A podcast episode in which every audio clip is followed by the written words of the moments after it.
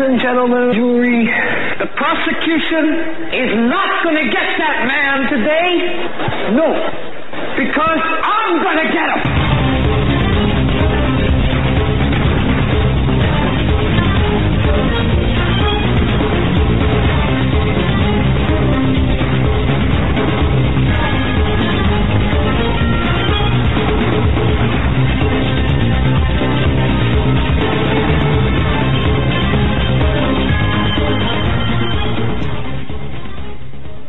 Welcome to this episode of the Hagmann and Hagmann Report. We're coming to you live from our radio and television studios here in Northwest Pennsylvania. Broadcast live every each and every weeknight, Monday through Friday, 7 to 10 p.m. Eastern Time, right here on the Global Star Radio Network. Also on BTR, that's Blog Talk Radio. And of course, YouTube Live. Just uh, do, do us a favor. Subscribe to our YouTube channel, please. Do that. It doesn't matter if you regularly listen to us via um, Global Star or Blog Talk Radio. It, it matters not. Uh, the subscriptions help us. It elevates us in search results. It doesn't uh, uh, push us into the bin of obscurity or censorship as it is. Also visit our websites, hagmannreport.com, hagmann and hagmann.com for the video.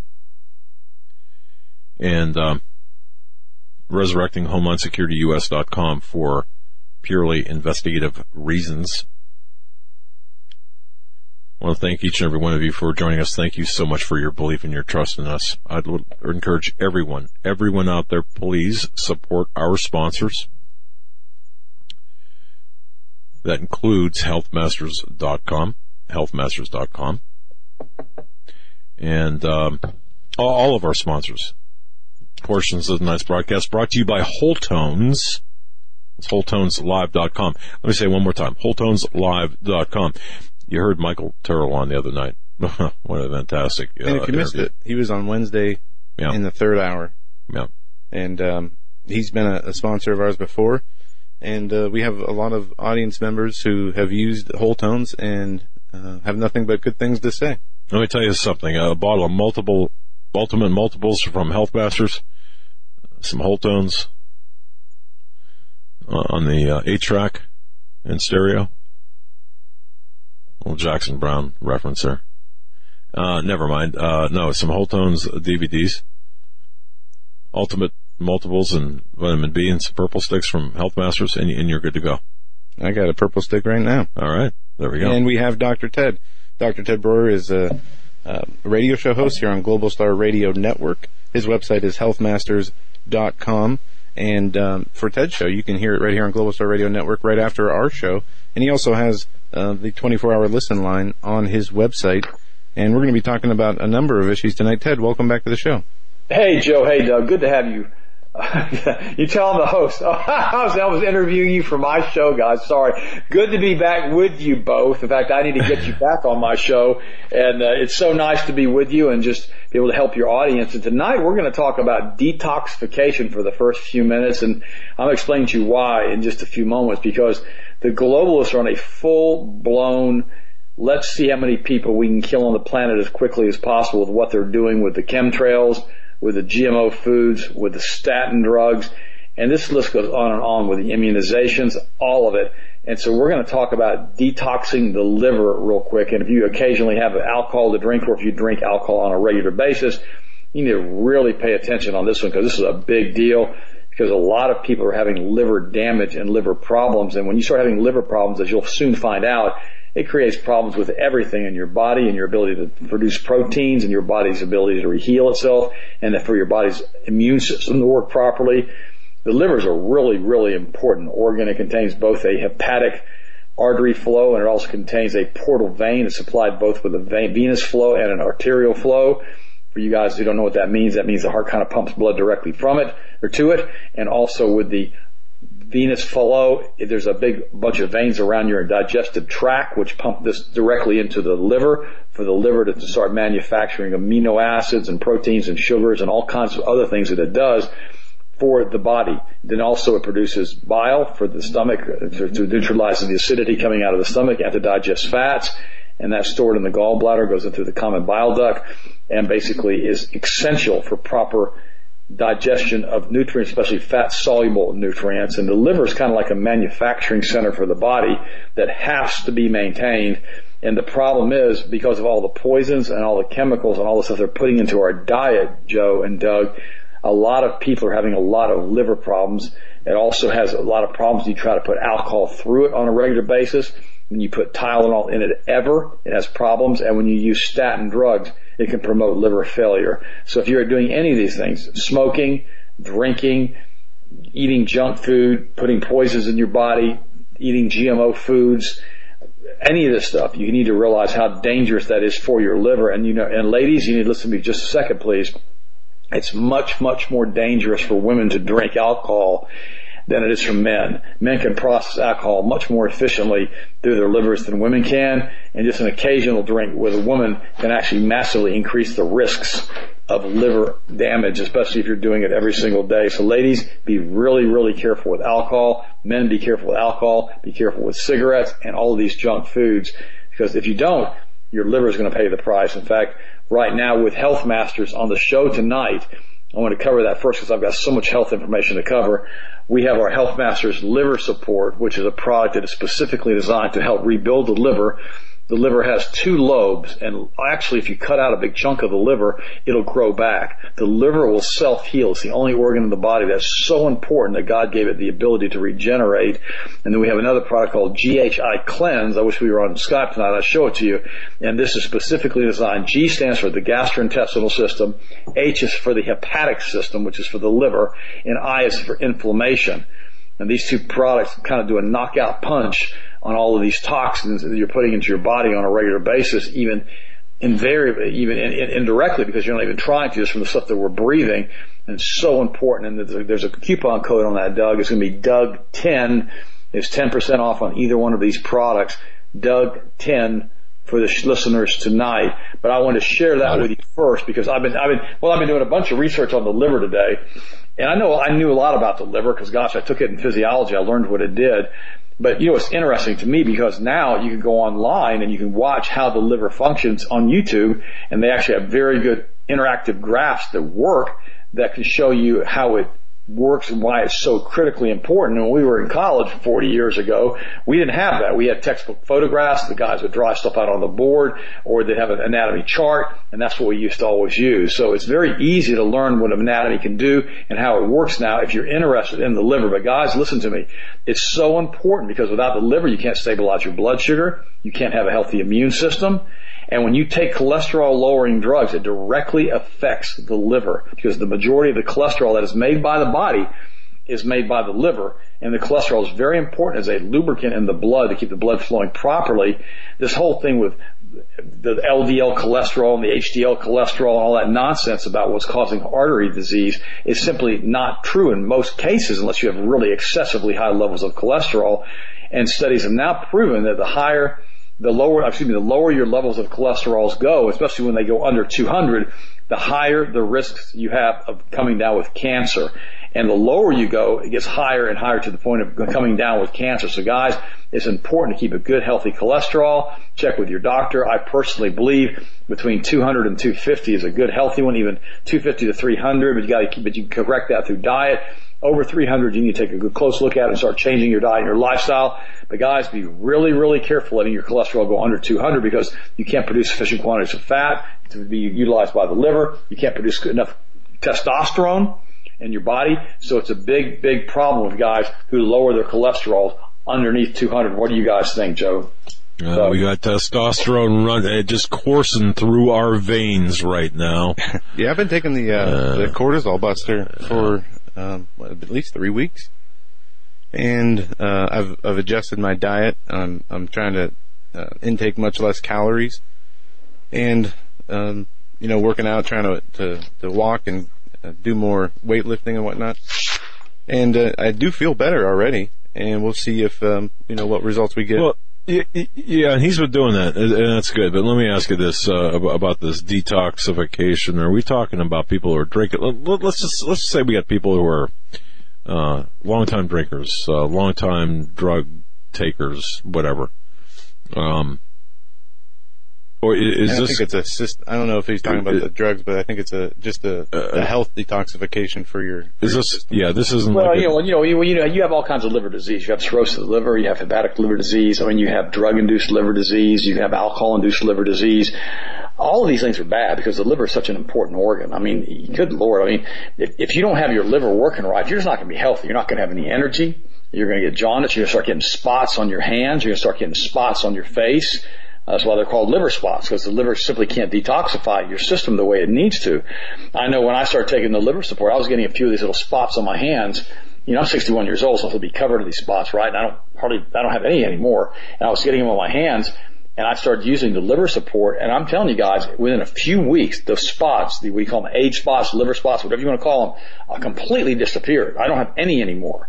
So that that liver support product is amazing. It's like it's like I think it's on it's like thirty dollars on sale for like ten percent off. So it's it's it's like twenty five bucks, twenty six bucks for the liver support. I mean, it's a great product to try. And as always with any of my products when we're on the Hagmann show, if you guys try it for a month and you say, well, my spots haven't disappeared or they're not as, they're not gone, uh, just send it back. You know, we'll refund your money. I, that's all I can do with you guys. I mean, all I know is what it did for me. And we have the same type of testimonials from so many different people as far as what it's done to their liver spots on their hands. I had a couple spots on my face uh, from all the sun that I used to get, sunspots, liver spots, whatever you want to call them. They're fading out. They're almost completely gone now when I started using the liver support. So it's a really good product. And of course the GHI cleanse, that's a pea rice protein isolate again. It's a phenomenal product. It's got over, probably over 50 nutrients in it. And it's one of the best things you can do for inflammation. We're going to talk about autoimmune diseases tonight too, like rheumatoid arthritis and Hashimoto's. We got a whole bunch of different things we're going to talk about tonight. It's going to be a really interesting show. And then at 8 o'clock, Sharon's coming on and she's going to talk about the top 10, I said the 12 dirty dozen additives and foods that you never put in your body. And she's going to talk to you about how you keep a clean liver and have beautiful skin. So you guys are going to love the show. She'll be on for about 30 minutes at the top of the hour, the next hour, and have a blast. You guys, we have so many emails and call-ins and questions at the office when Sharon's on. It's amazing because people love Sharon because she's real. She's very easy to talk to and we've, I've been married to her for 33 years and she practices what she preaches. I remember a few years ago, it wasn't a few years ago, gosh anymore, it's been 20 years ago. We were up in uh, Portland, Portland, Maine. And I remember we were doing, we were walking, we, I was working for a company that was booking talk shows for me. They were called Talk America at that time.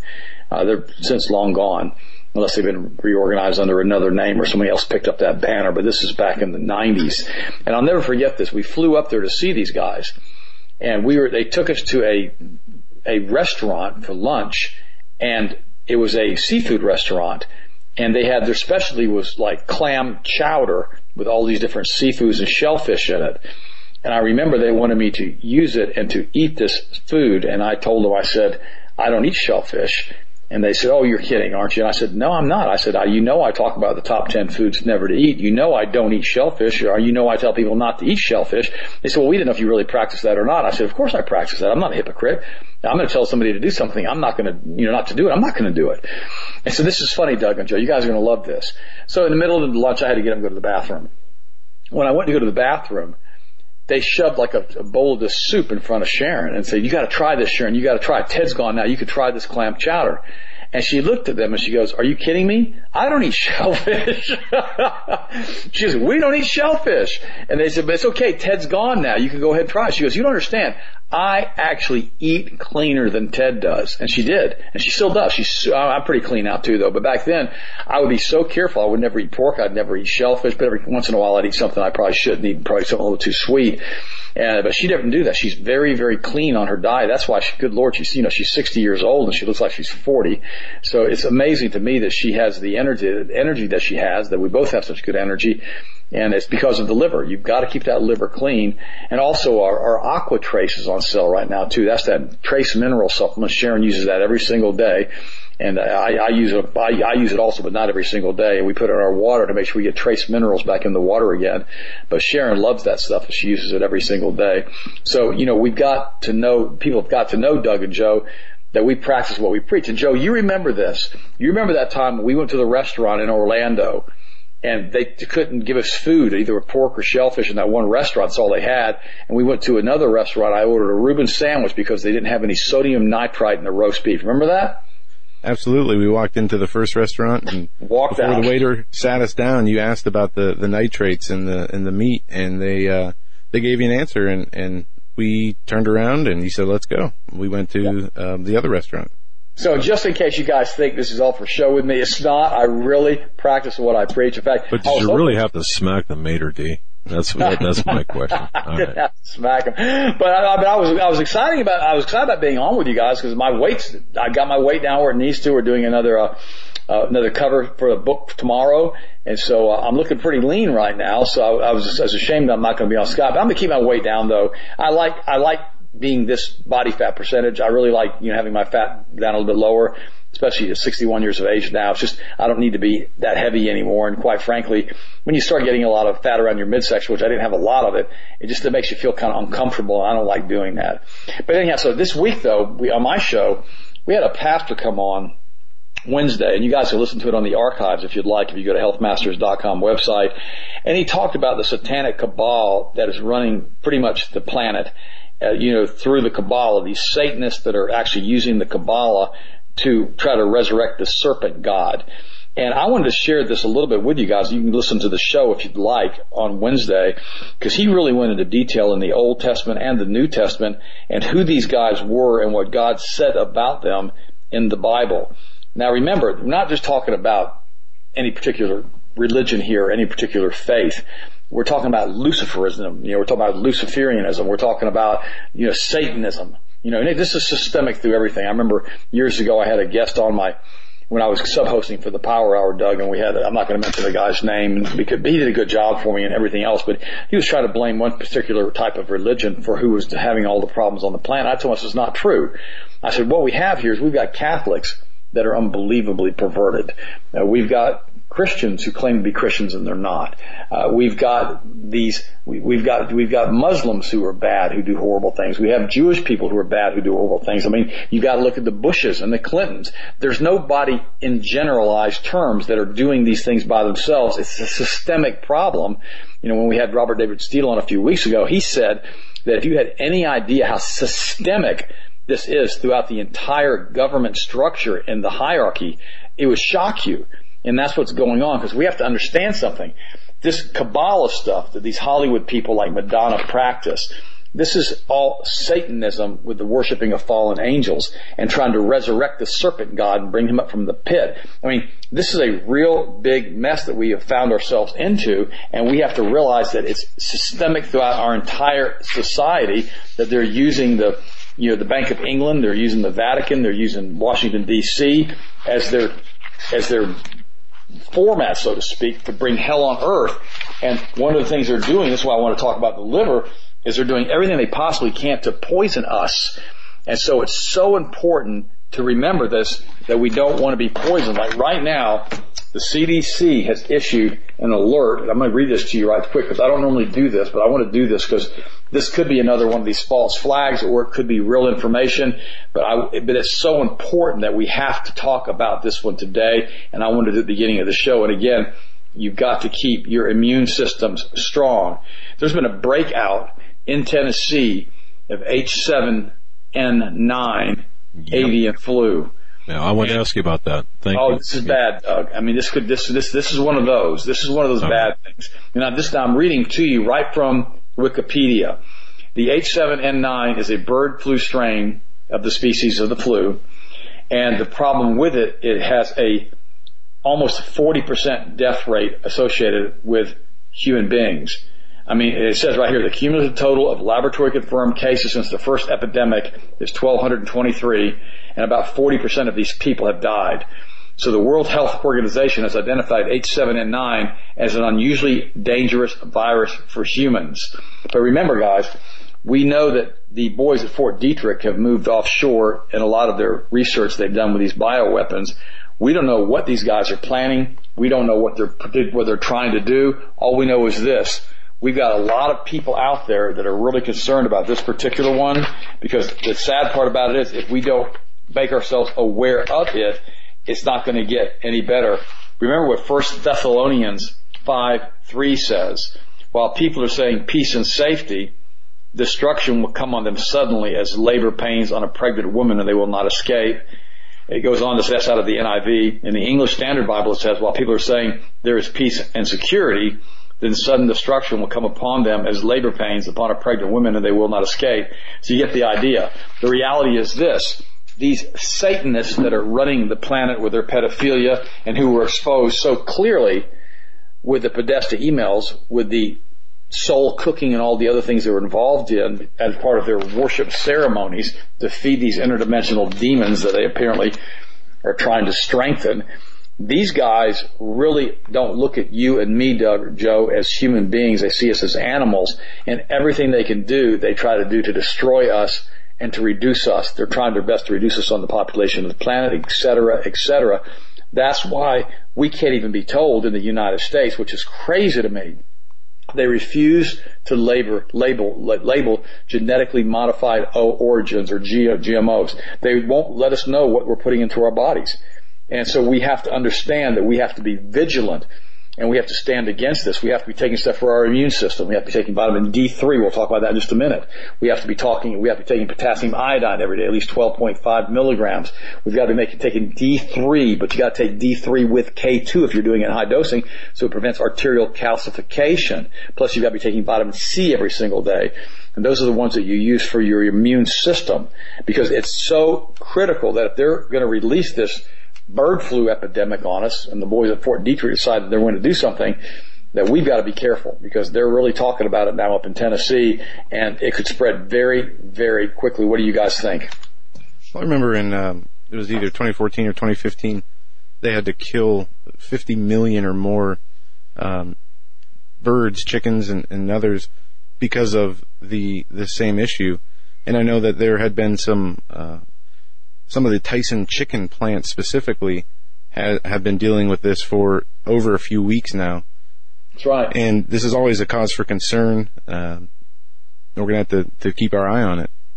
Well, no, the USDA has issued an update I mean, this is on this is on the government's website, the United States Department of Agriculture. This is not. Uh, if it hadn't been on this update on the on the government thing, I wouldn't even have brought this up tonight because I don't. I'm not about fear. I don't believe because we're we have a spirit of power and of love and of a sound mind because we're in Christ Jesus. I'm not about a spirit of fear, but we got to be aware of what's going on. The U.S. Department of Agriculture has issued an update on the highly pathogenic avian influenza that's in Tennessee right now. And you know, Ted, I, this, uh, and I'm sorry, just to back up uh, to what you said, I do believe this is engineered, right? I mean, is that what you're thinking? Oh, I, absolutely. I mean, you got you got to think about this, guys. I mean, yeah. the boys at Fort Detrick. remember back in 19, I think it was back in 1989. I remember Francis Boyle from Harvard helped to to pen the Biological Weapons Anti-Terrorism Act of 1989, and they made it illegal supposedly, which I don't believe. Everything's supposed to be. I don't believe any of that, by the way. It's all a bunch of jargon.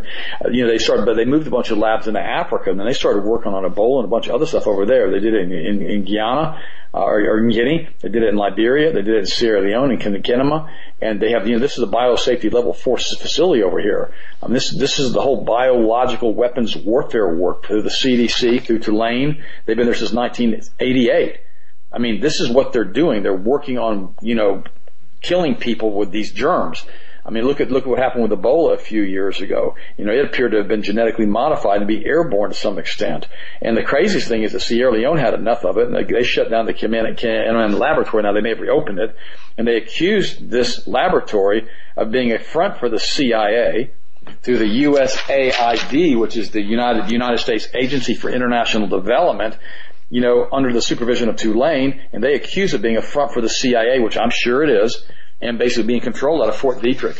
So these boys who get involved in this weapons research, uh, these guys are playing for blood. They're trying to see how many people they can kill. These are biological organisms that they're basically altering and changing to try to kill human beings with it. And I personally believe that this avian flu is so toxic and so bad. I mean, this is the bad one that we've been talking about that we hope never gets here. And now it's here and it's in Tennessee. So we need to really be praying and binding this stuff, you know, let's, let's pray right now. Father, right now in the name of Jesus, Lord, these guys can do whatever they want to do, but we have power through prayer, power through your word, and you can do anything you want us to do, Father, because all things are possible through you. Father, I bind this stuff right now that doesn't get a foothold, it doesn't start spreading, and it stays isolated and they can get it under control. Right now, Father, I believe that in Jesus' name I pray. Amen. And see, we have to understand that we have authority in prayer to control this stuff, but we have to be aware of it to pray for it. And that's why I want you guys to agree with me on that because this could be a bad one because, you know, 30, 40% mortality rates, that take a big chunk of the population of the planet down very, very quick. By the way, scientists have now, go ahead. Ted, if I can jump in here, um, we just got, we have about a minute, minute and a half before the break. Uh, but from your medical expertise, wouldn't there be a much quicker way to release a, um, a bioweapon? Other Well, yeah, than they avian spray flu? sarin nerve gas. I mean, they don't have they don't have to use bioweapons. They could just do what they did, you know, to the Kurds when they when they did that beta test on that over Iraq. They could just fly over the house, you know, with their whatever they wanted to, a couple hundred feet, and just middle of the night release sarin nerve gas, or even the middle of the day. Nobody no, nobody could do anything about it because you'd be dead so fast. I mean, so they could do that. But I don't, maybe, but, but, you know, think about this too. You know, also guys, maybe this is kind of a genetics test. Maybe this is a genetics test to see who the strong people are and let them survive and let them continue to reproduce on the planet. You know, to make them better, to make better slaves out of those people. See what they can do from a DNA standpoint. All of this stuff is DNA testing. Remember, what we are, and this is so important, we're just basically a step up transformer through our DNA, an interdimensional interface, so to speak, to God and to His dimension. I mean, we're a spiritual being experiencing a physical existence in this skin suit we're in. We're so much more than what we realize that we are because we're literally created in the image of God according to the book of Genesis. And we have to understand what and who we are. You know, we're not, this is why these demons, these inter, these, these, these interdimensional entities, these fallen angels, whatever you want to call them, that's why they hate us so much because, you know, God chose us as that vessel to, you know, You're to absolutely basically- right. Ted, we're up against the top, we're up against the break. Um, we'll pick up right here uh, when we come back, folks. You're listening to Dr. Ted Broer on this edition of the Hagmann Report. Don't go anywhere.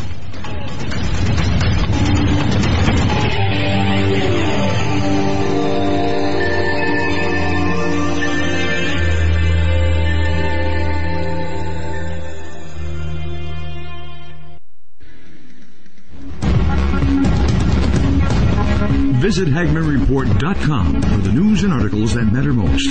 Stay tuned. We will be right back.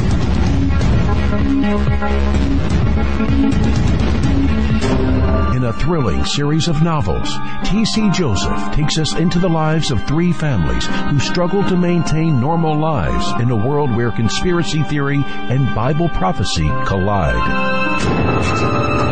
T.C. Joseph's viewpoint of alternative history and understanding of prophetic events will change your view of the world and the events on our horizon. Kirkus Review states, readers of end times fiction will be hard pressed to find it done more intriguingly than this. Extremely readable and fast paced. Blue Wink Reviews boldly states, fans of Tim LaHaye's Left Behind series and Tom Perrotta's The Leftovers will find this thought provoking series absolutely riveting. Order your copies of T.C. Joseph's This Generation series from Amazon.com. Book 1, Precipice. Book 2, Pentecost. And Book 3, Penance. In these uncertain times, it makes sense to have a sustainable backup method to cook food and boil water. If your current plan includes using a fuel burning stove or cooking over an open fire, then there's a much better way. The Minuteman Rocket Stove is a biomass burning cooking stove that only requires small quantities of sticks and twigs for fuel. The Minuteman stove is easy to use, smokeless, portable, powerful, and sustainable. For the finest in survival cooking stoves and fire starters made right here in the USA, go to MinutemanStove.com. That's MinutemanStove.com. You may never look at your city, town, or its people the same way ever again. Stained by Blood, a murder investigation based upon a true story by private investigator Douglas J. Hagmann. Using the character Mark Stiles, Hagmann takes you on a journey behind the scenes where the homicide becomes a secondary to an underworld of satanic ritual abuse, child abduction, and even mind-controlled experimentation. A world dismissed as conspiracy by those who want to keep its secrets hidden. Exposing the dangers, denials, and deceptions. For five years, a brutal killer remained on the loose, free to kill again. As Mark struggles to navigate the maze of bizarre twists and untangle a web of deeply hidden secrets kept by some of the most powerful and influential people in his community and beyond. Stained by Blood. Order your copy of this engaging novel today at HagmannandHagmann.com and click on the link. Stained by Blood.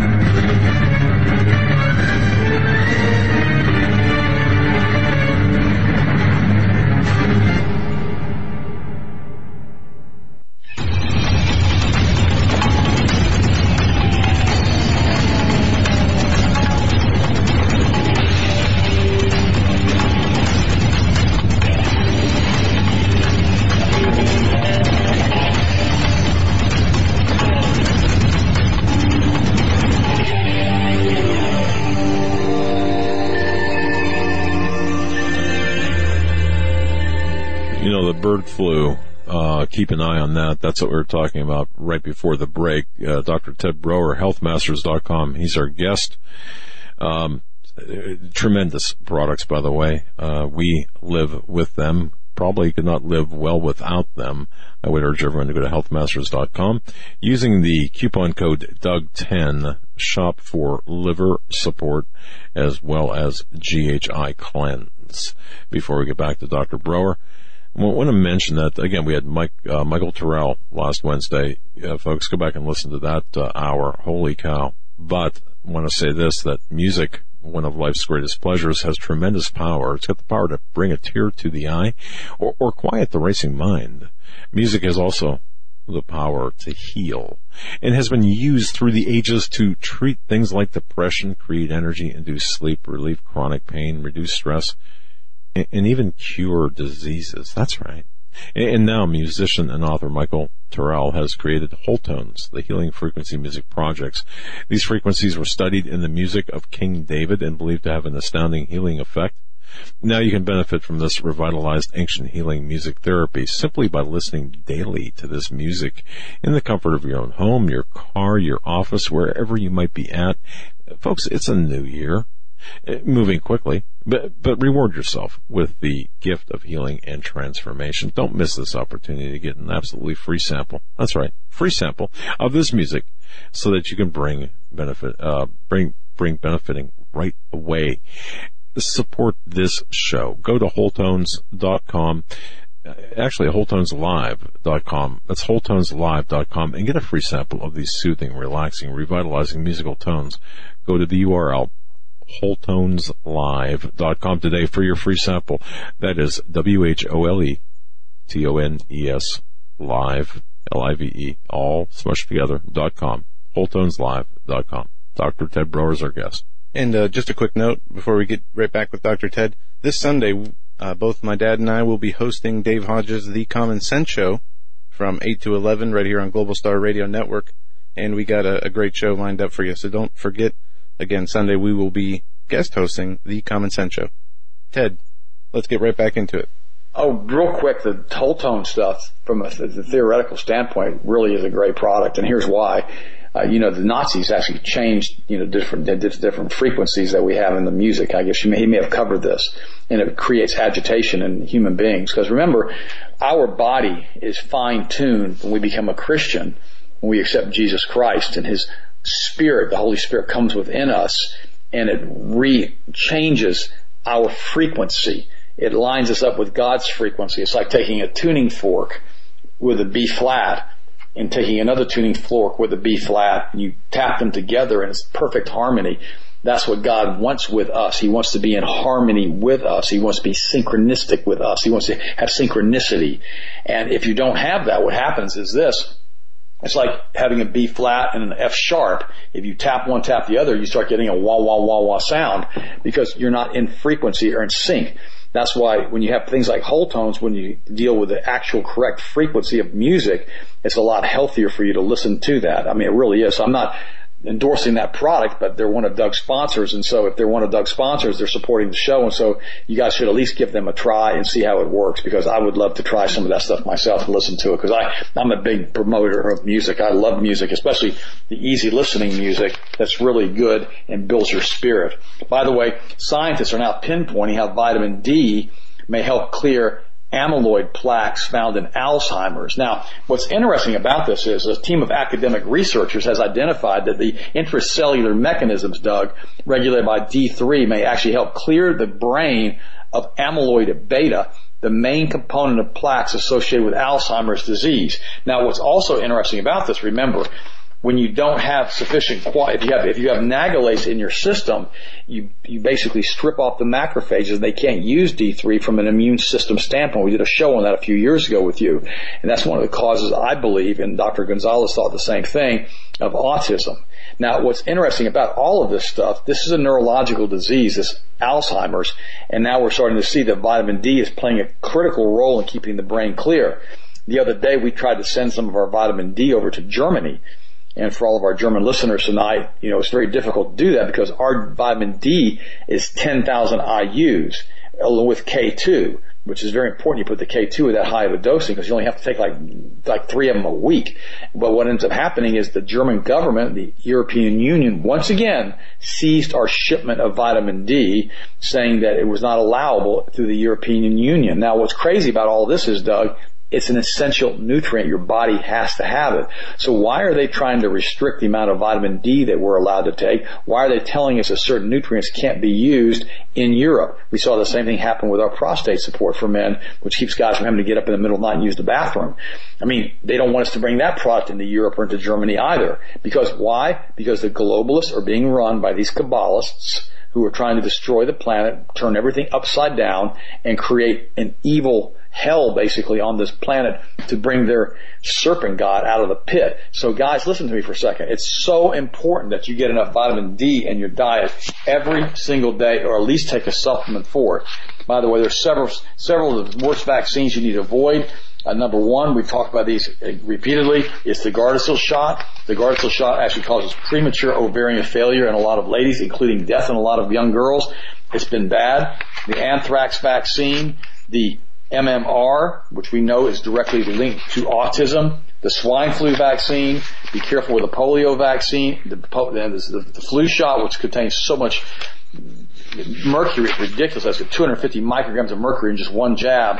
And so be very, very careful with all of these different types of vaccines and make sure you do research before you let your children have vaccines and make sure that you think about the side effects of these different types of chemicals. Because remember, you're putting this stuff directly into the bloodstream and then the liver's got to deal with it again. So it's so important that you stay away from things that you think may hurt you. So always clear it with your physician. And if you don't have a physician who's willing to take a real hard look at vaccinations and make it, I mean, in a real, how should I say this? A realistic look at vaccinations, guys, I suggest you pretty much get another, get a, get a different physician who's going to be more health oriented. Because remember, you know, according to uh, one one of the top one of the top book writers in the country, he says that the average life expectancy of most medical doctors is around 57 years of age. Now, guys, that just doesn't tell me a whole lot. I mean, it tells me that either they're working themselves to death, they're eating themselves to death, or they're injecting themselves to death, or they're stressing themselves to death at a very young age. And regardless of what's the cause of the death, uh, you just got to kind of re- reevaluate whether you want to listen to them. I know Linus Pauling with his two Nobel prizes one of them was in vitamin C. He basically worked into his 90s when all these other doctors that had bruhat him and said, ha ha, you're nuts. You know, when he got his first Nobel Prize on vitamin C, he basically outlived them all, Doug and Joe, because he was taking so much vitamin C every single day, which is absolutely critical to maintain your skin texture, keep you getting wrinkles, keep you from getting a gut and your skin stretching out and saggy skin under your arms. It does so much with vitamin C every single day. By the way, manganese is critical too for women who are trying to get pregnant. You have to realize that manganese is essential and a lot of foods in order to make them seedless like watermelons when they basically do their little genetic modification of these and they graft them, etc. They limit the amount of manganese that this that the food puts out. So you have seedless watermelons, seedless grapes, all of this, which also limits the amount of manganese that's in the food. And women who are trying to get pregnant need to be eating a lot of different seed fruits and making sure they have sufficient quantities of manganese in their diet. Now, here's the thing I want to talk about in detail tonight. Autoimmune diseases. This is we're talking all about all kinds of stuff now. We're talking about cancer, autoimmune diseases, infections, certain types of diabetes, inflammatory bowel disease. This goes on and on and on. Lupus. What we're looking at now are different supplements that can be used for inflammatory autoimmune disease. And again, what we find is turmeric is one of the best things that you can do with autoimmune diseases because it really helps to reduce inflammation in the body. And they also say that vitamin D is incredibly important to prohibit pro-inflammatory processes what they're talking about are cytokine storms in the body which cause massive inflammation. So they're saying that vitamin D is so important for that. Omega-3 fats, flax seeds are so important. You can read this whole article. It's by Ray Sahelian, MD, and he goes and he does a good job on this, omega-3 fats and, and also omega and flaxseed oils. And then he says green tea. He says green tea protects rats against autoimmune arthritis by modulating disease-related immune events. Now, what I like about this, this is what this is what's in my purple sticks. Now, it doesn't say coffee because coffee doesn't do that. Coffee elevates cortisol and can cause inflammation, but the green tea does a great job. And I did have half a purple stick tonight. He also says melatonin. I always recommend people take melatonin if they're over the age of 40. It's absolutely essential if you're over 50 because he said it helps to reduce the severity of the autoimmune diseases. Also, alpha lipoic acid is effective in the prevention and treatment of this. And by the way, the alpha lipoic acid is also in my liver support product. He says it's very, very important. It's a neuroprotective metabolic antioxidant that has been shown to cross the blood-brain barrier.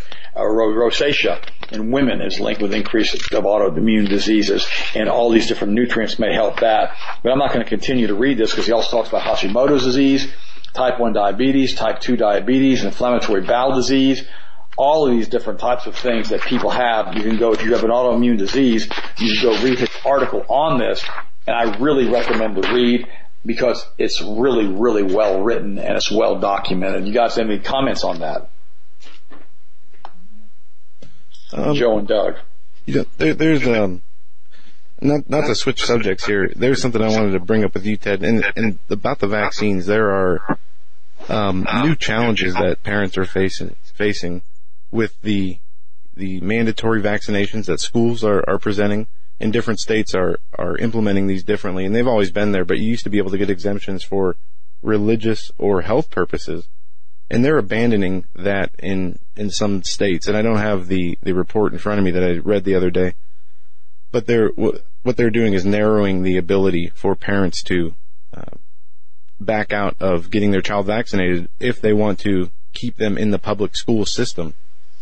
And then they're clamping down on the on the homeschooling, and that's very uh, dangerous, especially with the you know the constant new studies that are coming up showing that vaccines have different um, that are filled with different things, toxics, toxins that will um, cause health problems almost instantly to uh, developing health problems down the road.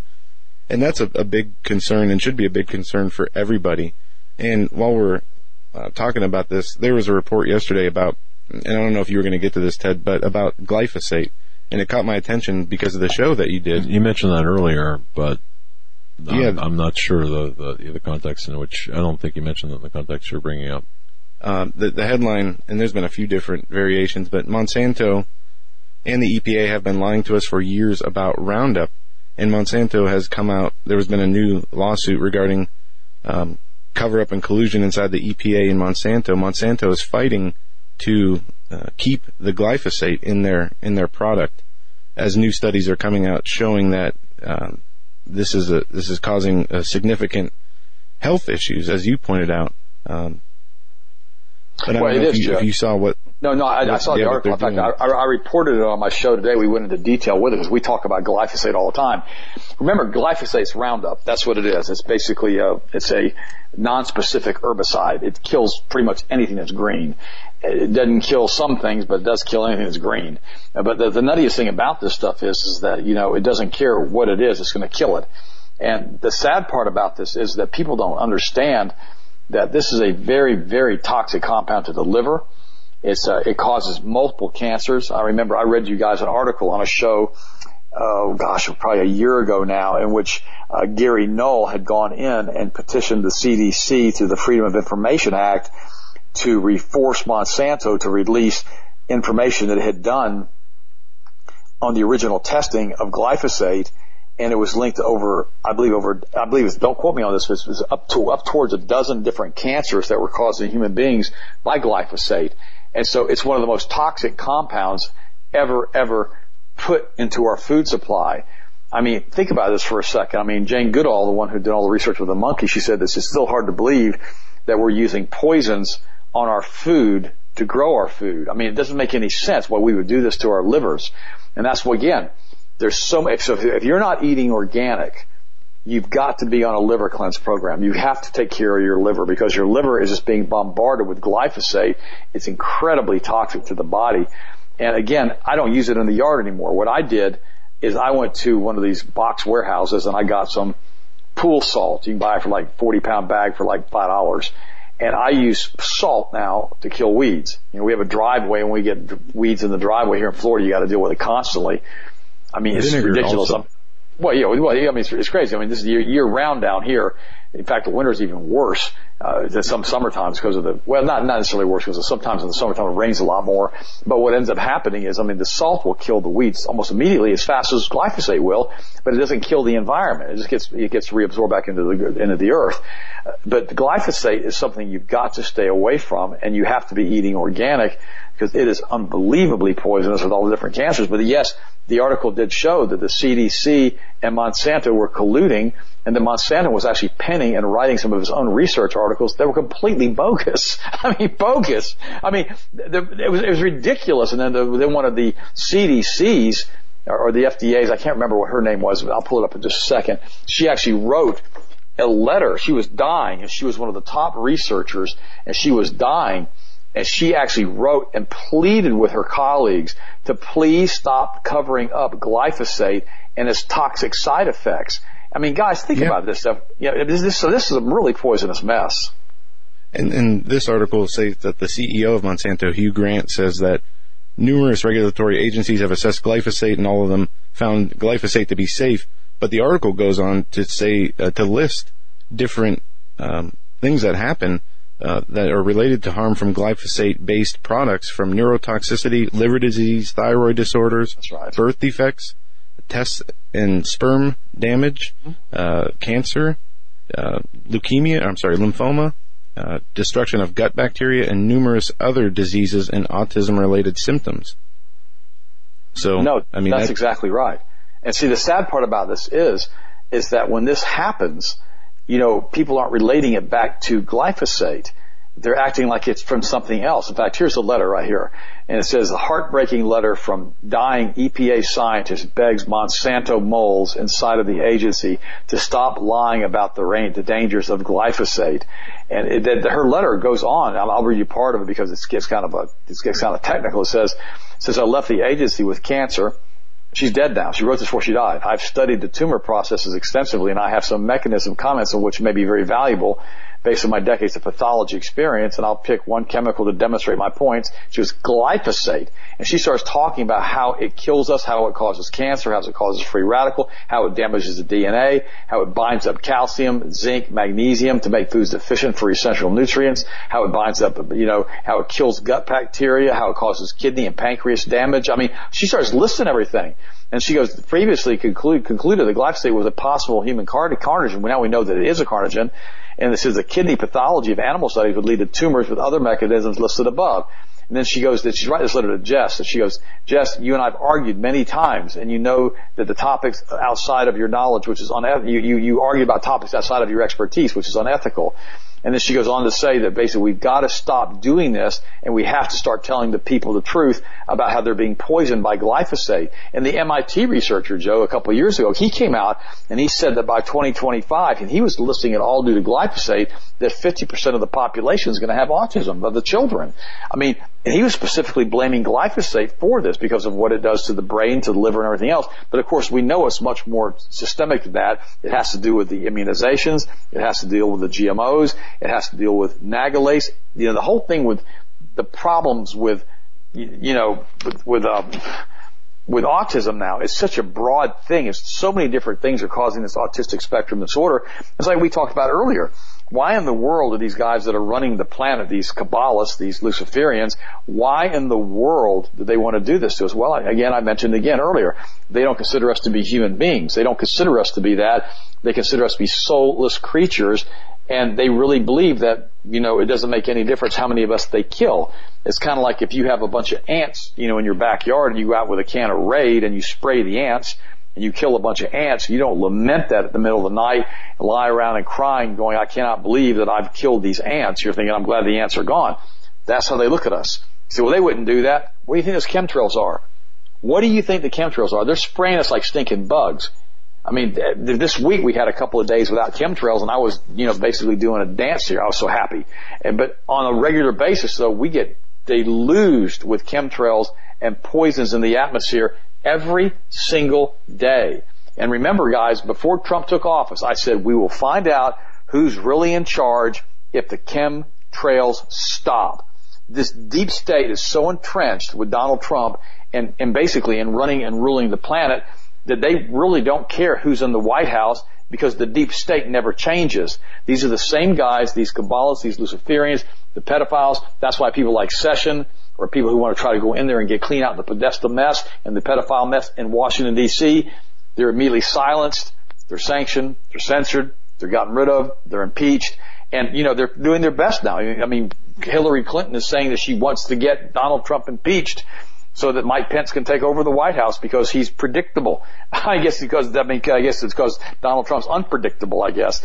But we need to realize that from a, from a prayer standpoint, we need to be uplifting Donald Trump and hoping that he realizes he's swimming with the sharks in DC.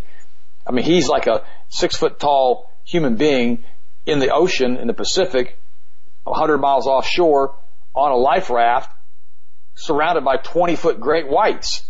That's what he's in. And he's trying his best just to survive this, what he's got himself into without having him or his family or whatever killed or maimed or sudden jet crash or poisoned or shot or whatever. I mean, we saw the deep state do this with Kennedy. So what's interesting to me about all of this stuff is that Trump, I believe, is a good man. I don't believe he's a, he's not, he's not involved in this Kabbalah mess, but I do believe he's got a lot of people that have, he has put into key positions, especially the ones from Goldman Sachs. I mean, if I was going to use a specific address for the headquarters of Lucifer Inc. in the United States, I would give the address out of the Goldman Sachs headquarters in Washington D.C. And yes, I'm not, I'm not, I'm not using that as hyperbole. I'm serious about that. That's, that is one evil place. And Donald has to realize that there's just some things he just probably didn't need to do, but maybe he did it, Doug and Joe, because they had that meeting with him and they said, you know, we'll let you do this, this, and this, but you try to do this, this, and this, you're gonna have a problem. I don't know. But he needs to get rid of all these people that are disloyal to him. By the way, back to the nutrition articles. I know we're almost out of time on this segment.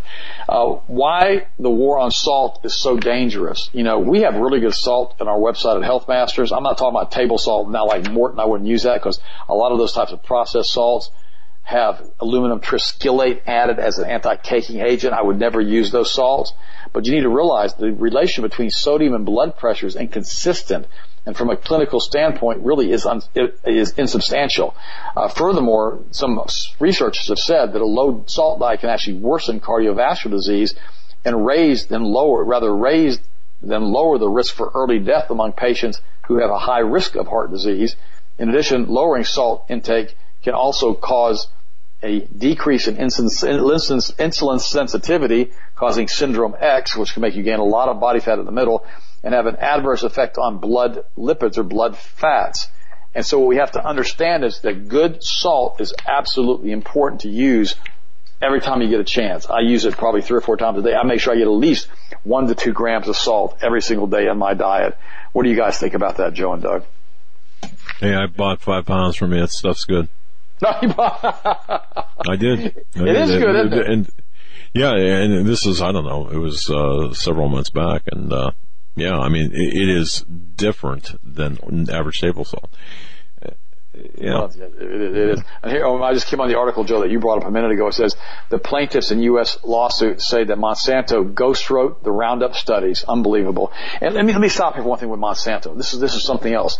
Years ago when 60 Minutes actually tried to tell the truth, because at one time they did, 20, 30 years ago, they actually did a show on aspartame which is caused, you know, which is another Monsanto product. It's originally by GD Searle, now Monsanto, uh, because it causes brain tumors, brain cancer, seizures, seizures, headaches, optic nerve degradation. It does all of this stuff. We've talked about it in length. This is diet sodas on the show. Because there's an aspartic acid component of aspartame, which, and there's an aspartic acid receptor site in the brain, which releases dopamine. And this is why so many people get so addicted to diet sodas to the point they will fight you rather than not drink their diet sodas. But it also eats holes in the brain. And what was interesting is 60 Minutes came in and these Monsanto guys, they came in and they had like 100 clinical studies that said that aspartame was safe. And the correspondent, I think it was Lesley Stahl at the time, she looked at them and she goes, but you paid for all of these studies. Do you have any studies that say this product is safe that you didn't pay for? And they couldn't produce a one, Doug and Joe couldn't produce a one. So that's the same thing that we see with the glyphosate studies with Monsanto. And I remember years ago, there was a show called The Investigators on Channel 13. It was a Fox affiliate. And what ended up happening is they had a big program that they had produced on the bovine growth hormone, which is also another Monsanto product. It's like the corporation from hell. And they were talking about all of the side effects of both bovine growth hormone.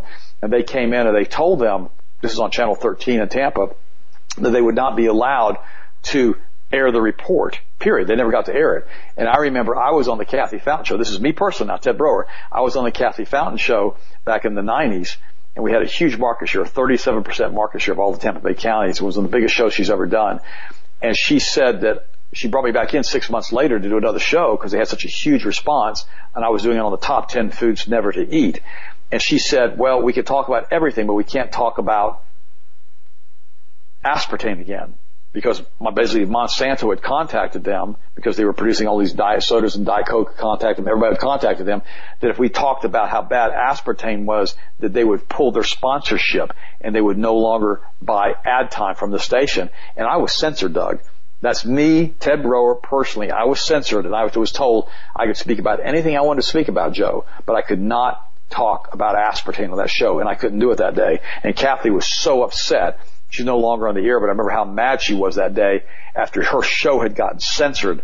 And right after that's when the investigators report had gotten censored. And you guys can look that up online on the investigators on detail on the bovine growth And that's a uh, a very common thing. People don't understand uh, to a lot of degree how people are, are are censored by going after sponsors.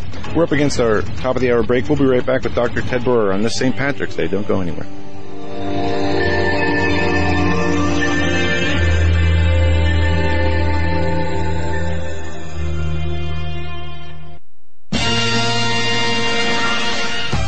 Greenovative. Go to HagmannReport.com, Click on the link to Greenovative. What Greenovative is, it's a small company in Florida.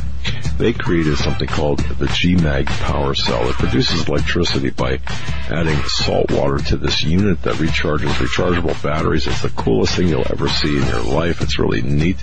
Really a, a super device. All right, you need just two teaspoons of ordinary table salt, a little water, but a bang, you're charging your rechargeable batteries. Super GMAG chargeable is affordable, it's lightweight, weighs about 8 ounces, it's durable, it's EMP proof, and it's environmentally friendly, yeah, that it is. It'll provide safe and convenient power for recharging uh, six AA batteries off the grid when other power sources aren't available anywhere, anytime, in any weather, day or night. Go to greenovative.com. That's greenovative.com. perhaps you're a business out there, a small business. Would you like to extend the reach of your business? I bet you would.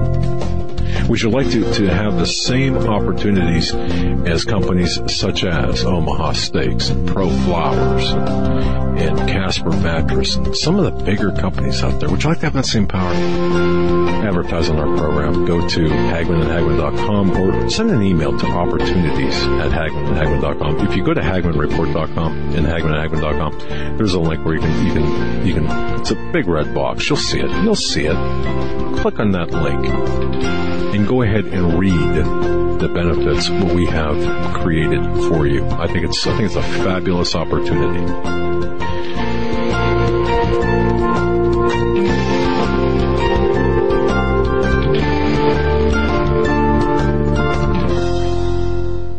For investors, timberland has become the symbol of safety. Global tropical timber demand continues to surge as the world's population increases. The need for managed, sustainable timber production forests has never been greater. When stock markets crash, trees keep growing. Direct ownership of fully managed tropical timberland acreage is now available to accredited investors. Prime, valuable hardwood groves close to the beautiful Costa Rican border generate and maintain superior long-term wealth consider visiting our forest plantations. Qualified accredited investors should go to precioustimberprofits.com or dial 855-888-6288 for more information. Call 855-888-6288 or visit precioustimberprofits.com. This announcement does not constitute either an offer to sell securities or a solicitation of an offer to purchase. Offering made by prospectus only. 855-888-6288 PreciousTimberProfits.com. PreciousTimberProfits.com.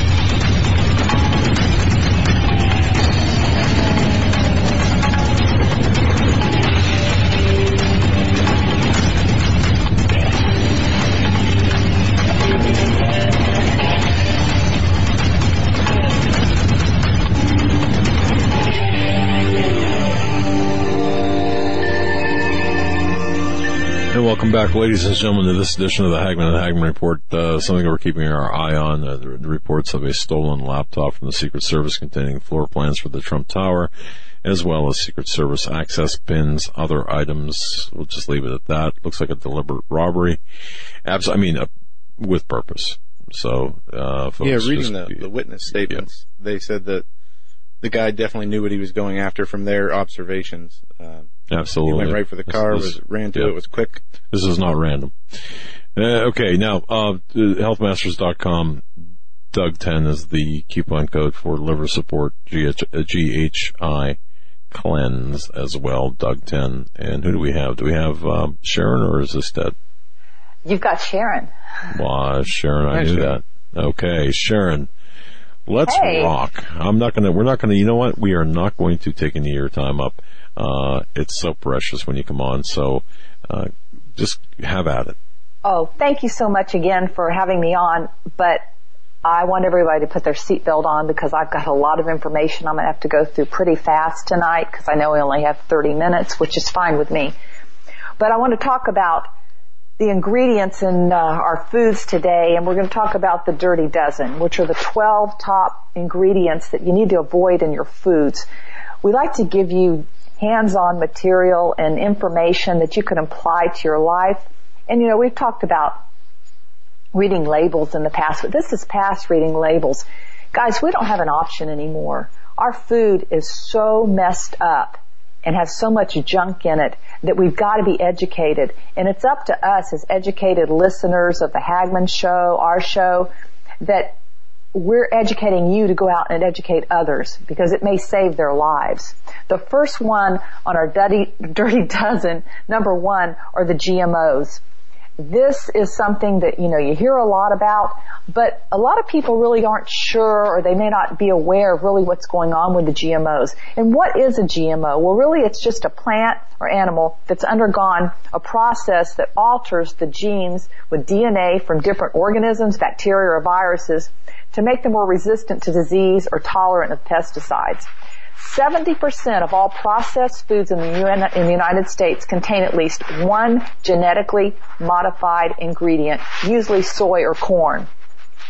Now corn and soy, uh, they they're about the same, but I put corn as number one. The Bt toxin being used in the GMO corn is recently detected in the blood of pregnant women and their babies. So they're starting to see signs now and the studies are starting to show the adverse effects of the GMOs.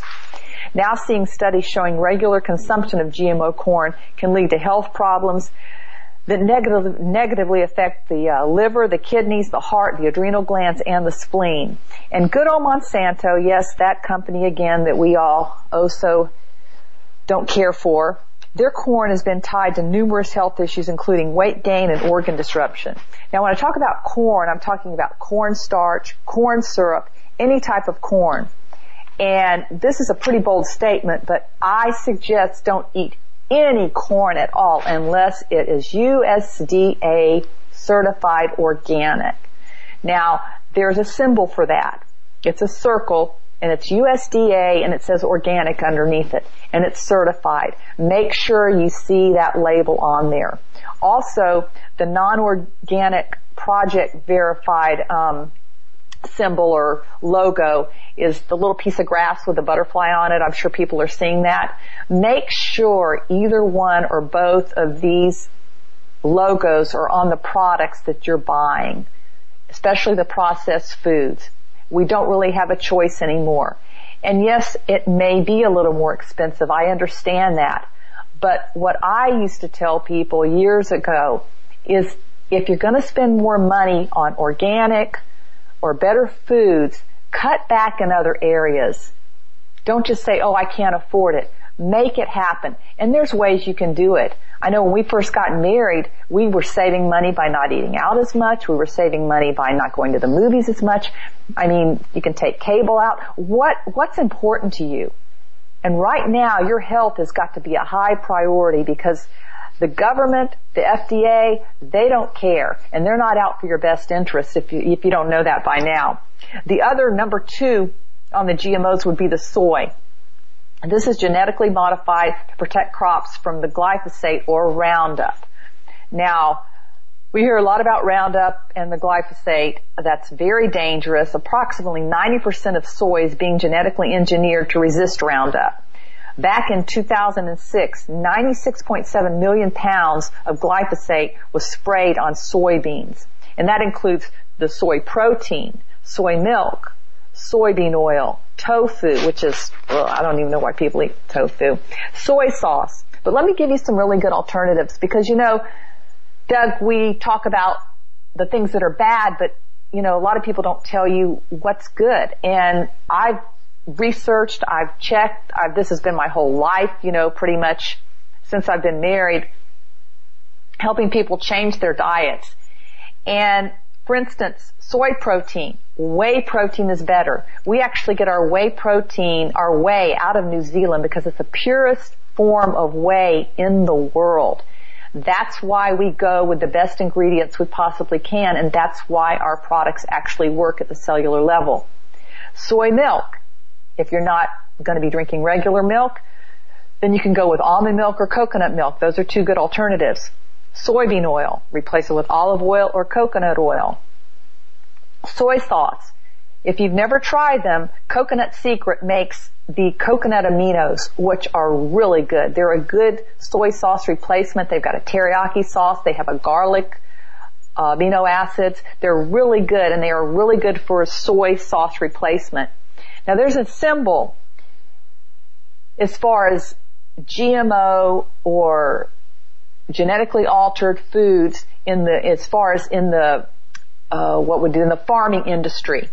And it's a sign and it says GEN, G-E-N foods. And to me it looks like a satanic symbol, but all it is is like three U's with a circle in the middle of it. And I remember going through Iowa one time, just in you know, the breadbasket area of the, of the country and just driving and driving and driving. And I said, Ted, look at those signs. It looks like some type of a hazardous chemical sign in these fields of, of corn and wheat and, and soybeans. And I didn't know really what it was. And now these are the signs that they actually put in the fields, which to me is kind of scary because it, it looks like a sci-fi movie when you see stuff like that. The third thing as far as the food that we have to be really careful with the GMOs is the sugar beets. 60% of the American sugar originates from the um, genetically modified beets, which has been which was introduced back in 2009. Uh, they're used to produce sucralose, excuse me, sucrose, which constitutes nearly 35% of the sugar globally. The remaining is coming from sugar cane, which right now we don't need to be really concerned about the sugar cane, but it's the sugar beets and the sugar that comes from the sugar beets with the GMOs. And last but not least is the canola oil. It's obtained from the rapeseed through a series of chemical actions, making it an excellent insect repellent, which is, you know, not really good to ingest. It is an industrial oil. It's not a food. And I remember the yellow fields in Germany. Used to, you'd go to Germany and you'd see crops growing, and now there's parts of Germany all you see, and I, I admit the the yellow flowers on the canola plants are beautiful, but you go to Germany and you'll go miles and miles and miles and miles, and all you see is yellow. You don't see green anymore because it's a big industry. But they're not harvesting it for the oil. They're harvesting the canola oil for fuel. $50 million was paid to the FDA by the Canadian government and the industry to have canola oil put on the GRAS list, which is which stands for generally recognized as safe list, which is a big joke. Most vegetable oils in the US in the US are genetically modified crops like canola, corn, and soybeans. You need to be very skeptical of eating fried foods, especially when you go out, because they're usually going to be one of these types of oils. You need to ask what kind of oil they're in, and a lot of times we'll ask to see the label. But pretty much it's just best not to eat anything fried because you don't know what kind of oil it is. And a lot of the restaurants now, Doug, they are you say, well, we use olive oil. Well, I've actually asked to look at the can and they bring me out this mixture and it's olive oil with about a third of canola oil mixed with it. Well, what that does, olive oil is very pricey in a restaurant, especially for a restaurant when they're trying to really watch their bottom line. So they'll add the canola oil to the olive oil, which makes it go further, makes it less expensive, and it also cheapens it, ruins the flavor, and makes it very toxic. So be careful with your oils when you go out. And it's real important to ask. Now the wheat, the, the non-organic wheat has been a real big problem. And again, it's because of the glyphosate. They're being, it's being sprayed, um, on the wheat and the crop is saturated with Roundup several days prior, prior to harvesting.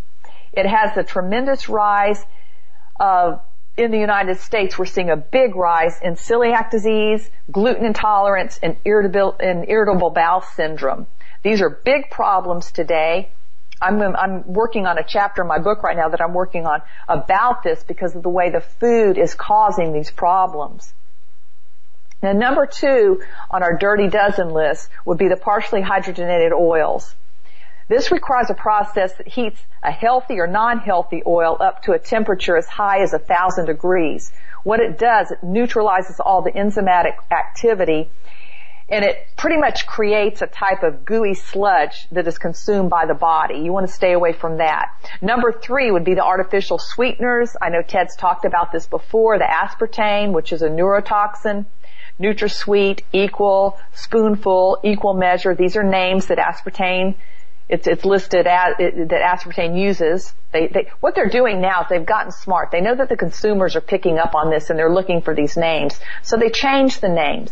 So if you're looking for it on a label, when you're reading your label, be careful and be pretty much up to date on what the names are of these products, or excuse me, these ingredients.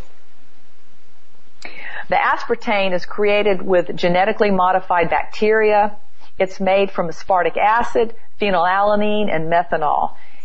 And if you're familiar with methanol, when ingested, it's, con- it's converted into formaldehyde, which is toxic, it's a hazardous substance, and it can't be made non-poisonous. So you need to stay away from that.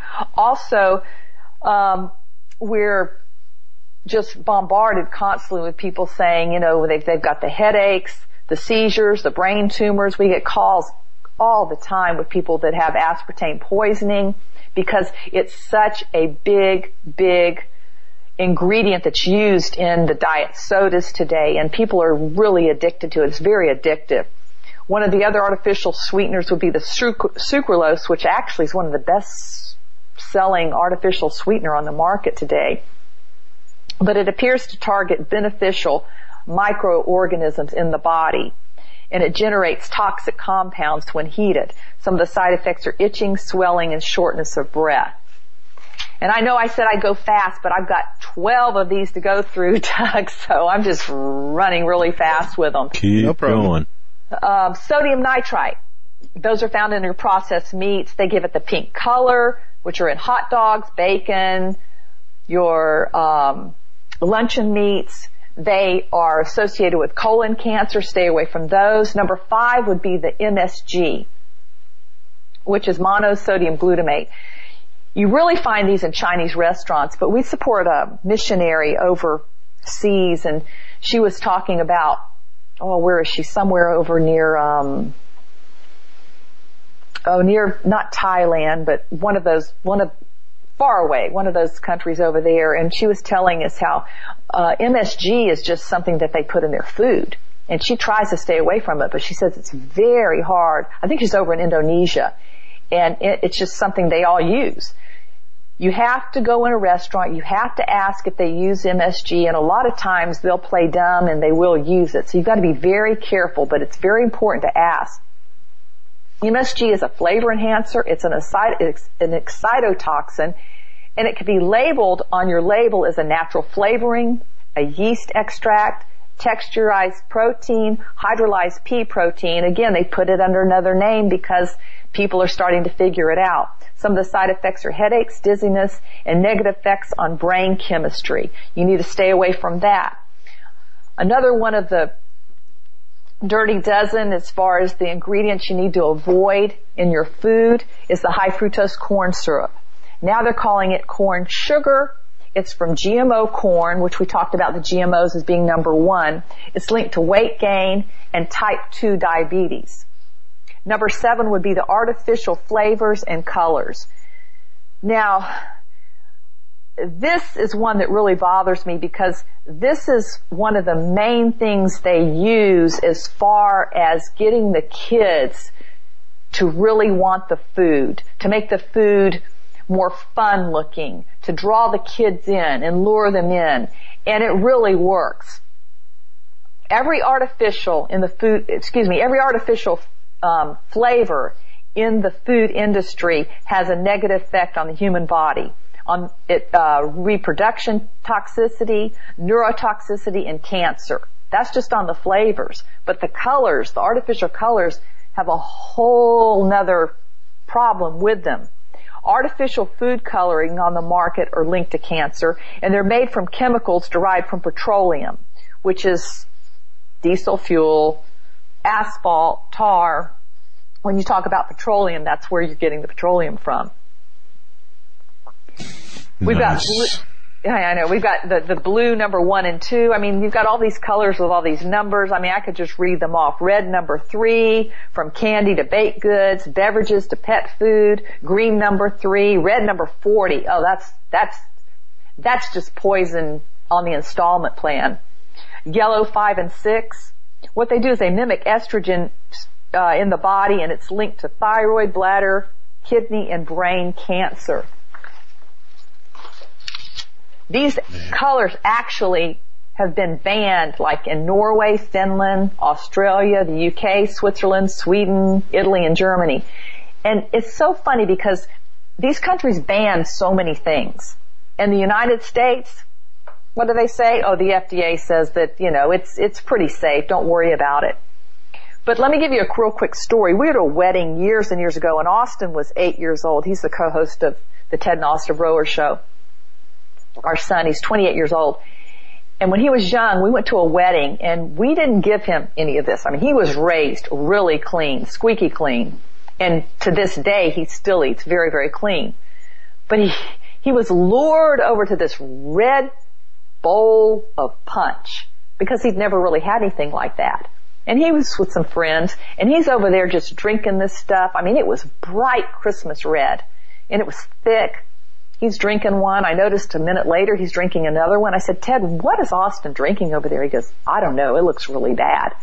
By the time he had his fourth or fifth cup, we realized that it was a fruit punch with red dye in it.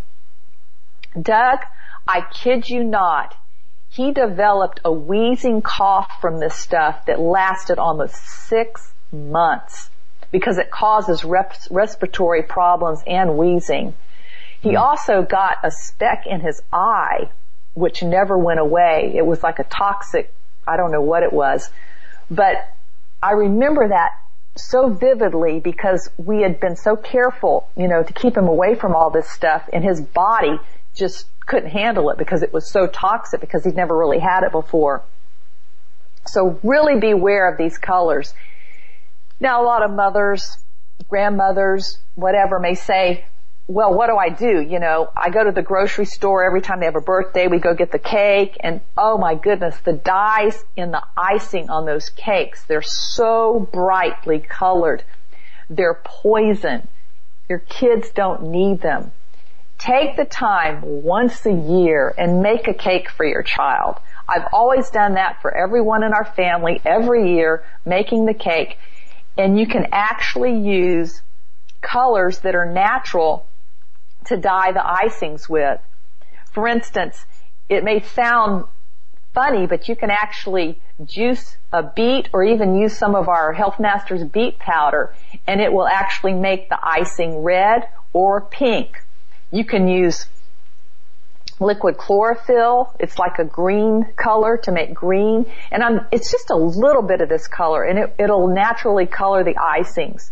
The blue, actually you could use this sounds really strange, Doug, but you can get um, red cabbage and juice it, and a little bit of that you can actually get a purple or a blue color.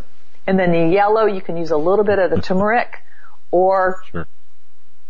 the um, oh, I forgot the other spice it was.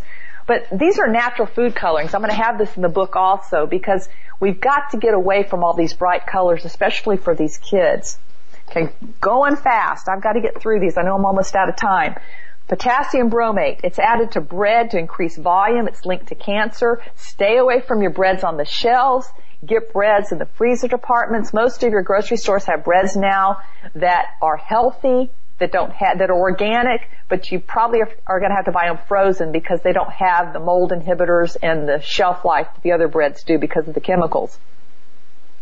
Number nine, polysorbate 60. It's made from corn, palm oil, and petroleum. It's used as an emulsifier. It's a replacement for dairy and baked goods. Number 10, propylene glycol, also known as antifreeze. We know what that is. That's very bad for you. It's used as a thickener in dairy products and salad dressing. And it's deemed generally safe by the FDA. LOL is what I say about that. Number 11 is BHA and BHT. It gives food the long shelf life and it prevents spoilage. You know, all these preservatives have a reason, but it's all for the wrong reason. Uh, it has, uh, it's a major endocrine disruptor. It seriously messes with the hormones. It impair, impairs blood clotting and promotes tumor growth. It's banned in the UK, Japan, the EU, Australia, Canada, and New Zealand. You know, they know something that apparently we don't know or they actually, their government, I think, cares more. Number 12, the last one would be potassium sorbate. This is a preservative in processed food. It prevents mold and it causes allergic reactions. Now I put the dirty dozen together, which are the 12 ingredients in foods that you need to avoid. I suggest that you get a copy of the show and you listen to the show because if you're not really being careful about the ingredients of the food that you're ingesting, you're actually making a toxic environment in your body that is causing the organs that have to work overtime to get rid of. That's why tonight we were promoting the liver support and the GHI cleanse because these actually will cleanse the body, cleanse the liver of that. Now a lot of people drink a lot of sodas, a lot of drinks that have the dyes in them and the preservatives in them. And they say, well, what can I drink? There's so many alternatives on the market, but a lot of times what we do is we take the purified water or the distilled water and then we have the AquaTrace minerals, which I think are on special this week. Uh, they're uh, the product of the week.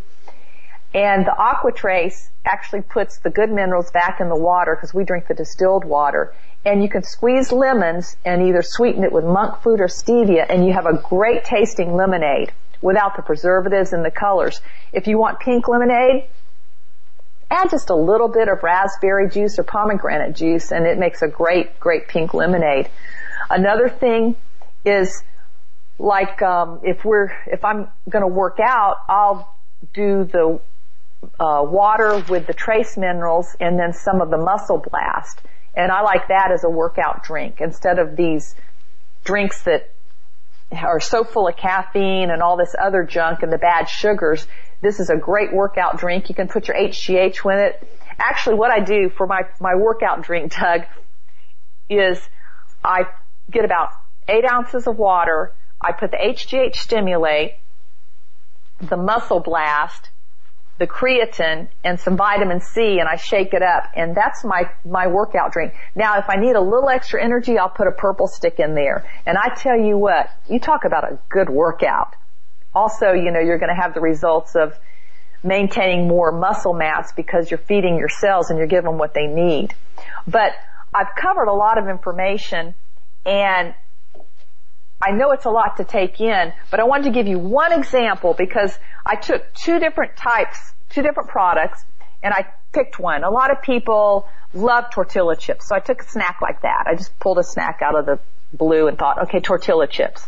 Let's look at Frito-Lay nacho cheese Doritos, which I, when I grew up, that's what I liked. That's before I met Ted and before I really learned how to eat right.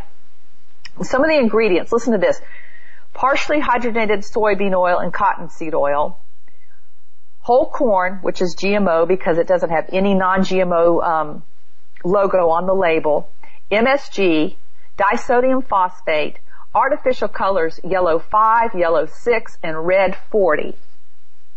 Okay, what can we do as far as an alternative? What I chose was the late July tortilla chips. Late July is a very common brand that you can get in most grocery stores now in your health food section. Ingredients, organic whole ground corn, organic expeller pressed sunflower, safflower oil, and sea salt. So do you see the difference there, Doug, and the point I'm trying to make? That it doesn't have to be hard, but if you, if you educate yourself, family, these ingredients, and stay away from them. Go with the smaller, just the, the, the basic ingredients in the products. You're going to be a lot healthier. And if you say, well, I've already eaten that, then go ahead and start on the GHI cleanse and the liver support and start cleansing your body to get this stuff out. But it's just so important to do that, especially for your family and for your kids because the kids, this generation has got so much that they're having to fight for with the immunizations and the, the chemtrails. I mean, it's just all this garbage. And we've got that's, to do everything we can as parents to help our children. Go that's ahead. Right. And, and, Sharon, we're up against our, our break, but the, uh, the tortilla chip, that's a great example because that's something I think a lot of people don't really think much when buying, you know, snacks and, and different things like that. Um, and the gr- ingredients you, you mentioned the soy and all that. Um, the second one definitely sounded better and organic and natural is the way to go. Folks, we'll be right back with Dr. Ted Broer from healthmasters.com right after this.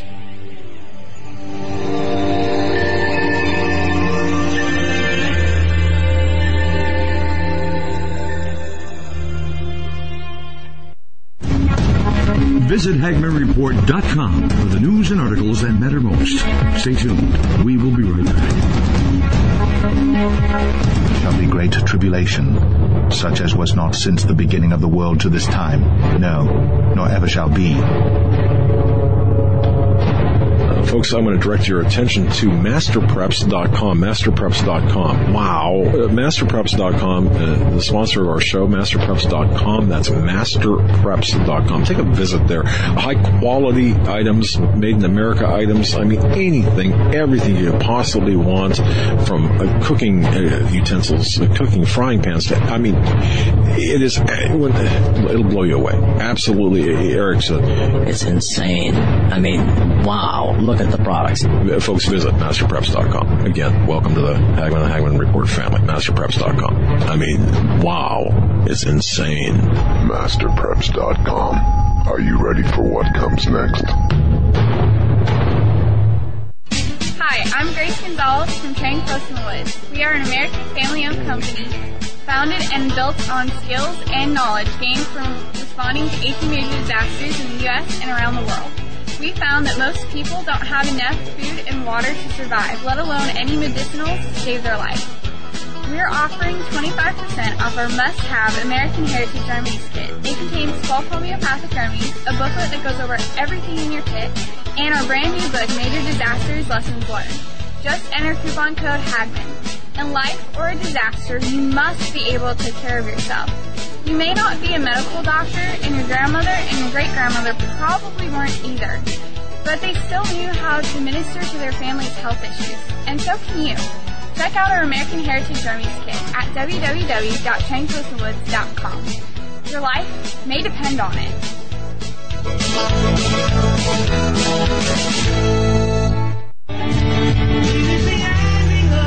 Hello, everyone. This is Joe Charles, the guy whose voice is heard announcing for the Hagmann and Hagmann Report right here on YouTube and across the Global Star Radio Network. There have been many people wondering whose music is being played during those breaks. Well, you guessed it.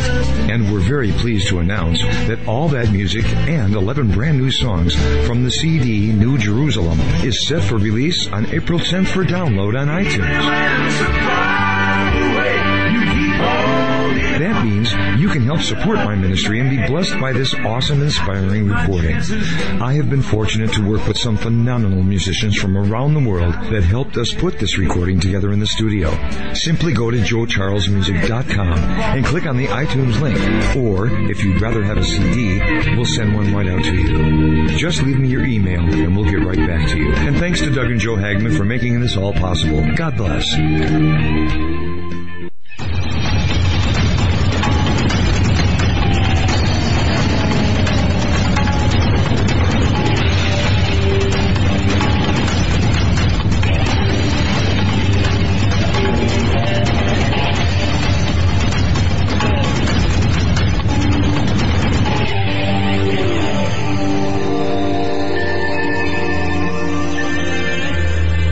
Welcome back, ladies and gentlemen, to this edition of the Hagmann and Hagmann Report. That was Sharon Broer. Uh, what a wealth of information there. Be sure to listen to that a second time, third time, because uh, the information that's contained in that segment tremendous. Uh, before we get back to Dr. Ted Broer, I want to mention that uh, you know it, n- nowadays, folks, when things go down, if things go down, when things go down, you're going to need alternative communications, and I can't think of a better place to get them than at satellitephonestore.com. That is satellitephonestore.com. Both my wife and I, we, we have satellite phones. We use them uh, when cell service or, or when other service is not available. And you would think that perhaps satellite phones, uh, gee whiz, aren't they expensive and the plan's expensive? Not as expensive as you may think. Very, very reasonable. Rivals some of the plans out there right now. Satellite phones are the way to go. Ensure that you can talk to one another in a crisis or in an emergency. Visit satellitephonestore.com. That's satellitephonestore.com. One more time, satellitephonestore.com. Um, really the best of all of the plans of all of the phones. I personally like their Iridium 955, um, Iridium 9555 phone. Uh, it's, it's a tremendously versatile, rugged telephone. It comes with many accessories. Just contact Eric Tallman at uh, satellitephonestore.com. That's satellitephonestore.com. Phone number 941-955-1020. Dr. Ted Broer is our guest. healthmasters.com is the website. Don't forget to check out uh, Dr. Ted's show that he does uh, with his son Austin right here on Global Star Radio Network. It airs right after our show, and you can go to healthmasters.com to get the information and the live call-in number. Um, welcome back, Ted. Thanks, Joe. Thanks, Doug. And by the way, I just got a text while I was on break from a friend of mine, Brad, and he's watching the Vaxxed movie from Cover Up to Catastrophe by Del Bigtree. And it's a huge, huge movie. It was the one that was banned at Tribeca Film Festival by, uh, by none other than our, than our buddy, uh, uh, Raging Bull and, uh, the crazy Robert De Niro. And, and so the crazy thing about the, Vax, V-A-X-X-E-D, you can get it on Prime for twelve seventy two, which includes free shipping if you're a Prime member. You have that couple of days. Uh, this is one of those DVDs that you really need to watch because Brad, who just finished it, said, I am so angry at what happened to these parents of these children who were totally normal and they got vaccinated and now they have autism and how in pain they are and how they're blaming themselves and how horrible what's happened to these children has become throughout the United States and throughout the world with these vaccines. So guys, I'm not making any money on this. I'm just telling you that this is something I'm ordering as soon as I get off the air. I mean, it's like 12 bucks and I want to, I wish I could watch it right away, but I won't to watch it until it gets here in a couple of days. But guys, it's something I'm going to recommend to you guys to get. And it's 12 bucks, you know, prime means free freight. You have it in two days and get groups of people together to watch this. You invite 20 or 30 people to your home. You know, get 100 people to your home. Have, have your church play it if your church is actually open-minded about this kind of stuff and warn people about the dangers of this. And I emailed back to Brad. He was talking how angry he was. And I said, well, I know exactly how you feel because I've talked to a lot of these parents, Joe and Doug. Because remember, I wrote a book on this. I wrote a book on this back in the early 2000s. It's called Maximum Solutions to Autism, Learning Disabilities, and ADD. And it's, uh, you can get it online. It's like a penny if you want to get a copy of it, but it's a little bit dated now because it's about 17 years old. But I did a whole book on this particular topic and I linked the autistic problems associated with these children today back to immunizations, even back then. Now, I never even touched the glyphosate issue. That's why it's a little bit dated. But I recommend that everybody gets a copy of that. And again, that was just a little bonus from me to, to you guys because it's just what it is. Now, also, I got a couple of emails from Doug. A man has his wife or mother has a, a really bad rheumatoid arthritis. What can you do about that? Well, there's several things you can do with rheumatoid arthritis. Number one is you need to get rid of nightshade variety of vegetables. That's super important. That means you can't eat any eggplant, bell pepper, tomatoes, or white potatoes. Those have got to go away. Uh, secondly, you've got to be on anti-inflammatory compounds. Omega-3, the GHI cleanse, which like I said is on special for 10% off right now at our website healthmasters.com and the liver support that's on special for 10% off. And someone actually emailed Doug and asked him what they could do to help their liver. And the answer here is sitting in front of me. It's called liver support and GHI cleanse. Again, the G stands for gastrointestinal. H stands for hepatic or liver and I stands for inflammation.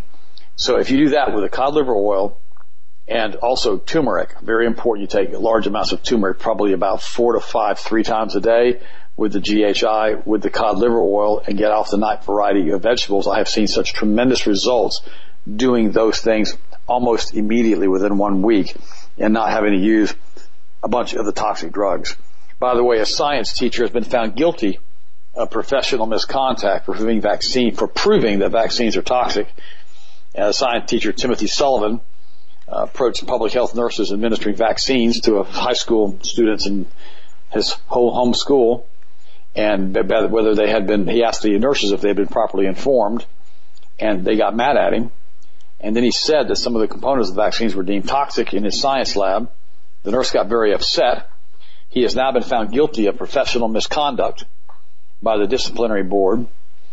And with the conviction, Mr. Sullivan, the college is asking for penalties, including a formal reprimand, a long, a month long suspension, and he has to complete anger management courses.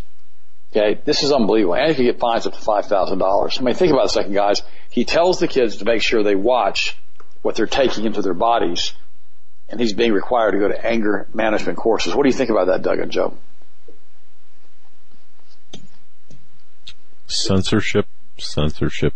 It's just another way for them to censor. The, the, well, I mean, when, when the Tribeca Film Festival with De Niro basically axed the Vaxxed movie, which was going to be shown there, It was just the globalists, the Sabbatean Kabbalists coming in and saying, you know, hey, no, not on our watch.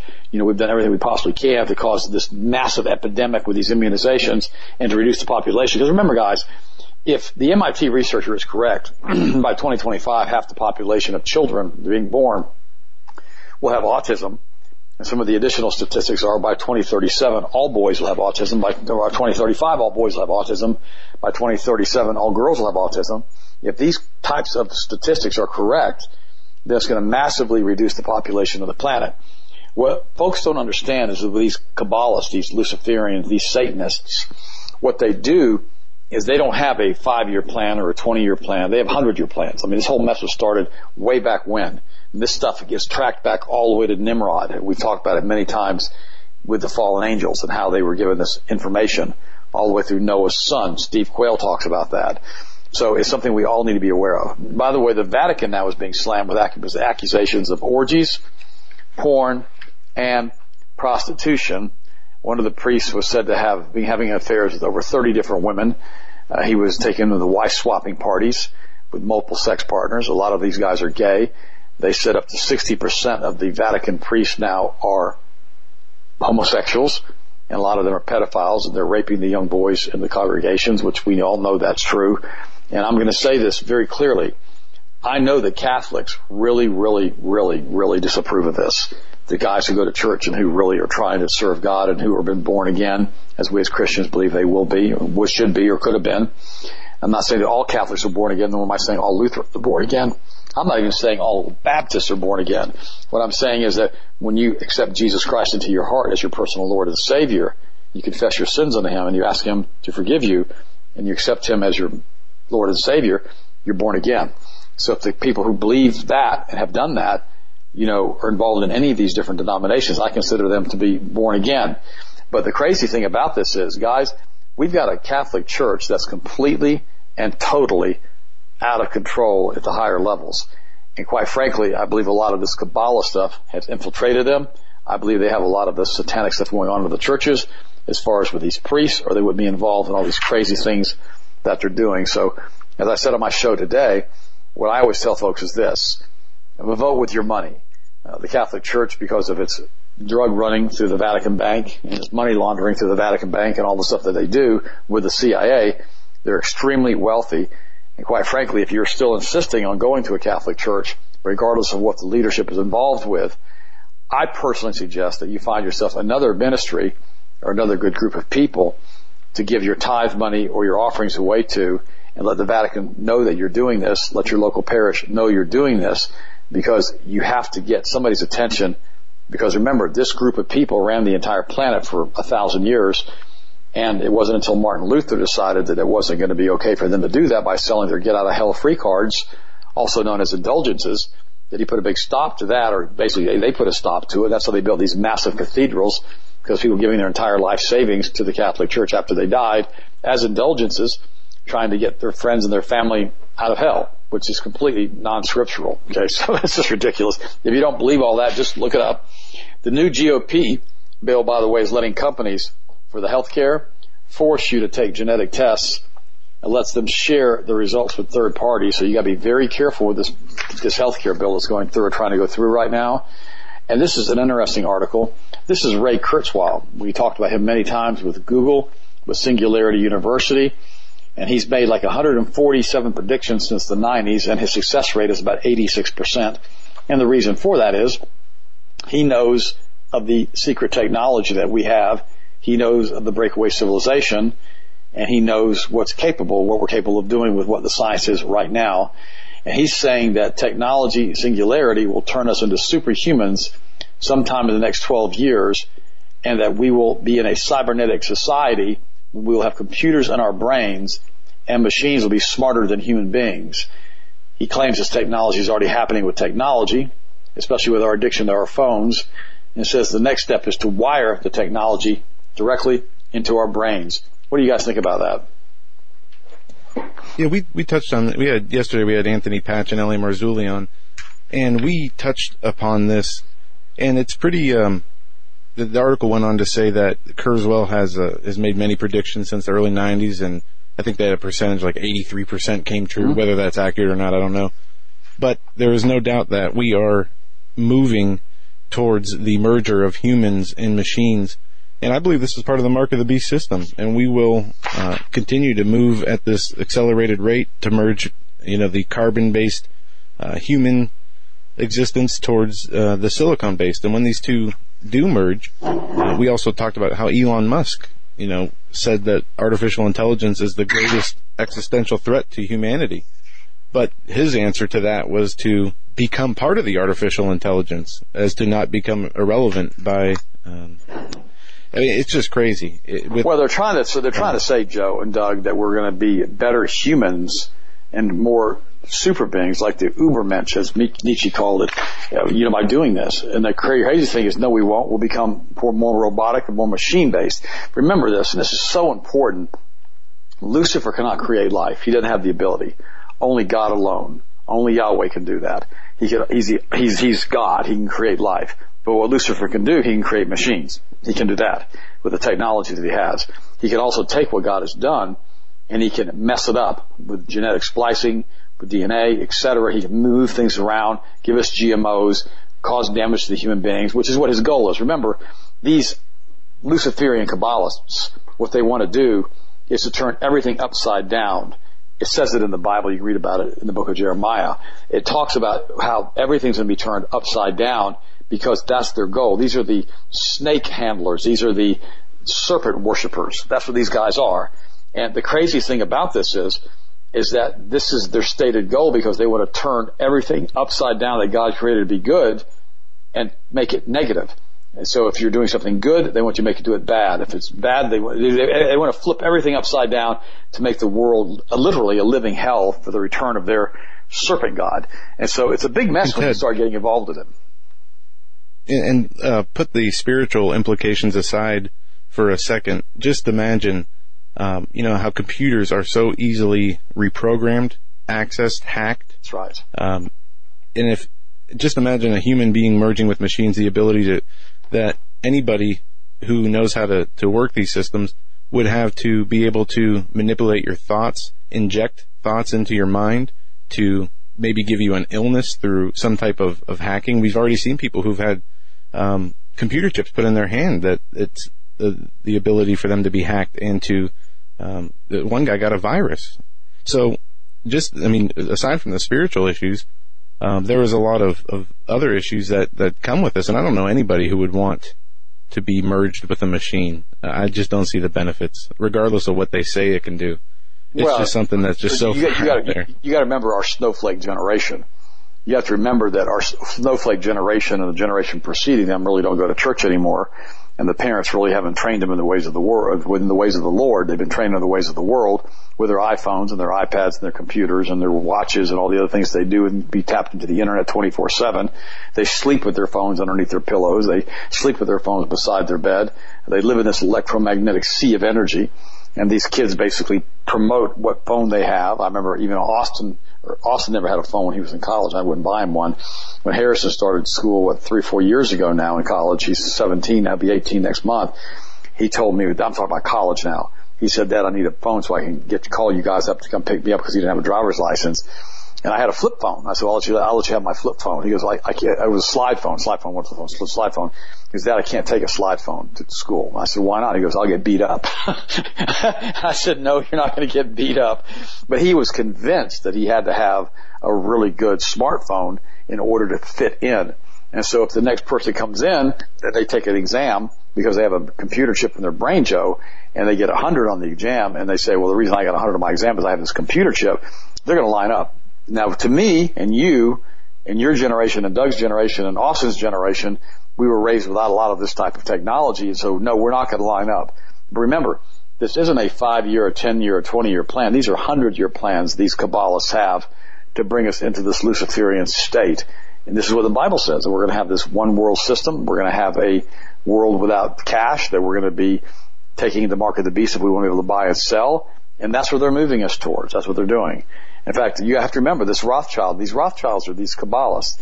And, and of course, uh, there's one article here that was written. By Alexis and Macau. And they said that the Rothschilds have murdered up to seven U.S. presidents over the years, and it's a good article. You can read it. I'm not, I'm almost out of time, so I'm not going to read through it. And it's a very interesting article, and uh, quite frankly, it's it's pretty accurate. I couldn't find anything wrong with it. And then here's one with Katy Perry. She's trying to buy a convent from the Catholic Church up in Los, Van, Los Angeles. It's a beautiful place. And the, the, and so the nuns that had lived there don't want her to buy it because they said she's basically a witch and that they're saying that the disgusting Katy Perry. that. Yeah, they're saying that they couldn't, that she, they, she couldn't recall being at the Salem's Witch Walk. okay? And remember, she had that big witch thing on TV on one of the music award things. And she's been branded disgusting by the nuns at the center of a court battle over a spectacular former convent, in Los Angeles she wants to buy. Sister Rita Callahan, 78, and Sister Rose Catherine Holzman, 86, are locked in a battle over who has the right to sell the historic convent where they once lived. They argued the multi-million dollar property cannot be sold to Katy Perry. So you guys should look this up. Katy Perry's offered 10 million in cash and 4.5 million to buy and replace the retreat house, which is lived in by the priests on the site. And now she's saying that she was unaware of her witch's involvement. This is the same Katy Perry you can watch on YouTube saying that she sold her soul to the devil. I mean, this is the kind of stuff that comes out of the, you know, out of the, out of the Luciferian mindset. And also, by the way, real quick, I have one more note. Beauty and the Beast has an openly gay character who's like fawning over Gaston. And it's basically another one of these Disney mind control devices as far as I'm concerned in trying to indoctrinate our youth into the fact that they think that this homosexuality is okay. You, you got to remember, uh, Disney had some weird stuff going on in his life and he's, he had some strange beliefs. And I could, if I had time, I'd go over the entire article with you guys. But be very careful taking children to see this movie, Beauty and the Beast. My girls will not be seeing it. They're not going to be taken to this beast that now is basically a Baphomet and, and you know, and, and Belle actually bows down before him. I mean, this, this, all this stuff is not okay, especially with an openly gay character. They're trying to indoctrinate, indoctrinate, indoctrinate. That's why they have so many feminized boys now on the Disney Channel and the Disney programming. This is something you really need to stay away from. The feds have dropped charges in a child porn case, and according to this author, James Holbrooks, it's because of the secrets they're trying to protect. And a case that's drawn criticism from multiple angles. Last week, federal prosecutors in Washington state dropped all charges against the man who allegedly downloaded child porn from a website that was infiltrated, taken over, and allegedly even improved, improved now by the FBI. Doug, what do you think about this when they actually set up websites to entrap people and the FBI sets up their own porn websites? I mean, how many levels wrong is that?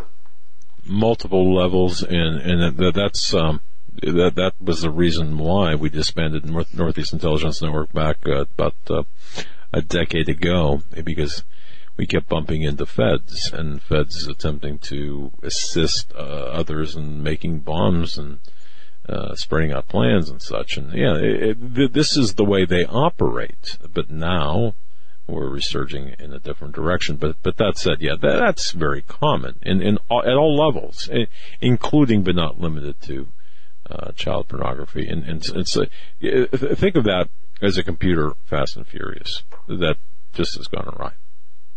So, and what bothers me about that is the number of of you know we've seen so many um, in the Pentagon, the child porn all, over the computers, and uh, the pedophilia that runs rampant in so many uh, areas of our government and positions of power.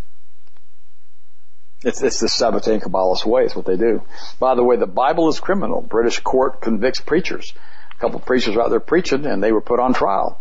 And they're out on the street corner, and the British court has convicted two street preachers on a pub, on, of a public order offense for preaching the Bible in public. The uh, public prosecutor in the case claimed that publicly quoting parts of the King James Bible should be considered to be obtruse, abusive, and it's a criminal matter. And Michael Overd of Creech St. Michael, United Kingdom, and Michael Stockwell of Selden, New York were found guilty under the Crime and Disorder Act of 1998 at Bristol's Magistrate Court. And he goes, prosecutor Ian Jackson also told the court to say to someone that Jesus is the only God is not a matter of truth to the extent that they are saying that the only way to God is through Jesus, that cannot be a truth. I mean, you know, this is just getting crazy, guys. Now the guys are going to church for preaching on the street corner over in England. Uh, 23. It's, it's, yeah, it's going to jail and, and it's coming here. It's coming. Oh yeah. Uh, 23% of public school children now live in immigrant households. I want to, I'm going to repeat that. 23%, according to an article by Brendan Kirby, of public school children now live in immigrant households. And I love the, the quote. I'm going to say this. I hope you guys don't get mad at me. It was by the congressman out of Iowa. I think his name is King. And he said, how are we supposed to rebuild our culture with other people's children? That's right. I mean, I don't even know how to, I, I, I don't, uh, yep. I, I, I, saw that editorial today in, uh, I think uh, it was one of the major newspapers and, uh, boy, did he get taken to the yeah, for yeah. his comments. Well, I mean, yeah. but think about it. I mean, he, he said, how, how can we build our culture, the American culture, with other people's children? I mean, you know, I'm not saying that we should be discriminatory towards minorities, but I don't think they should be getting special preferential treatment either. And that includes immigration and immigrants. I mean, come over here legally like my mom did. I mean, do what you need to do to get it done right. Another article that I really got upset about last week, and I want to bring up to your show again. This this article, this lady, this basically, um, how should I say this? I think she's a racist.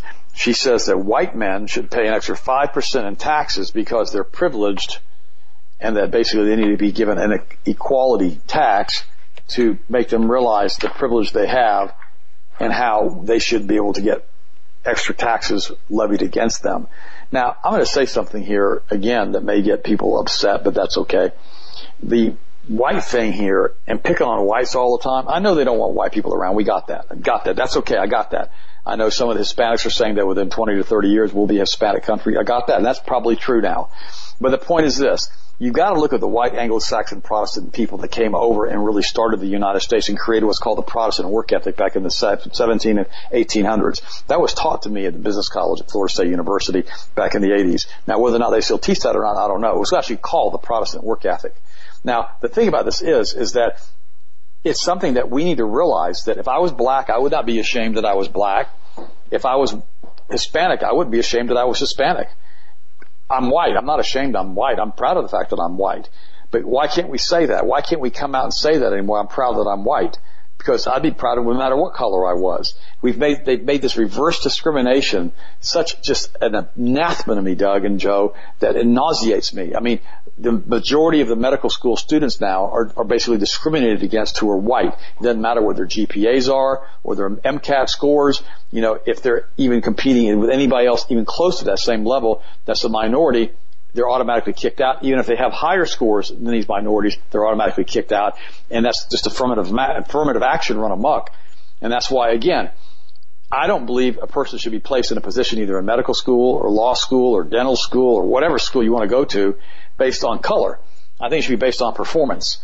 And I believe that the person who has the best credentials, the best grades, the best performance should be able to go. If they're black, let them go.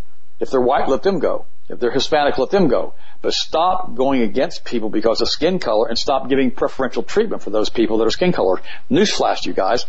We just had a black president, well, Muslim president. Well, it covers two. It covers the Muslims and the blacks in the last, you know, for the last eight years. I mean, we've already had that. I mean, I don't know how much more you want us to show you that you can do what you want to do in this country, regardless of skin color or your ethnic background or your religious beliefs. And so, guys, it's something that we need to understand that just leave the white people alone. You have to realize that no, whites aren't perfect, blacks aren't perfect, Hispanics aren't perfect, nobody's perfect, but nobody deserves to be discriminated against because of skin color, whether they're white, black, Hispanic, or any color. What do you think, Joe and Doug? No, you're exactly right. 100%. And it is discrimination the way that they, I mean, not that, with the safe spaces, with this, um, you know, white privilege stuff, it is reverse discrimination and to the way that they're going it's after white people for period. being white. It is. And yeah, it's crazy right. the, the amount of, um, of labels that they're throwing on everything to try to identify it and, and point it out as being racist or whatever. But Ted, you brought us, um, to the end of our, of our hour. I want to thank you so much for joining us tonight. Folks, check out Ted Broer's radio show at healthmasters.com right here on Global Star Radio Network. It's on after our program. It's on. Um, you can get the 24-hour listen live number right from his website. Ted, thank you so much. God bless you, guys. Thanks so much. Remember, Doug 10 is our coupon code for the GHI cleanse and liver support. And God bless you guys. I appreciate both of you. All right, man. All right, we'll be right back with Charlie Brandt right after this.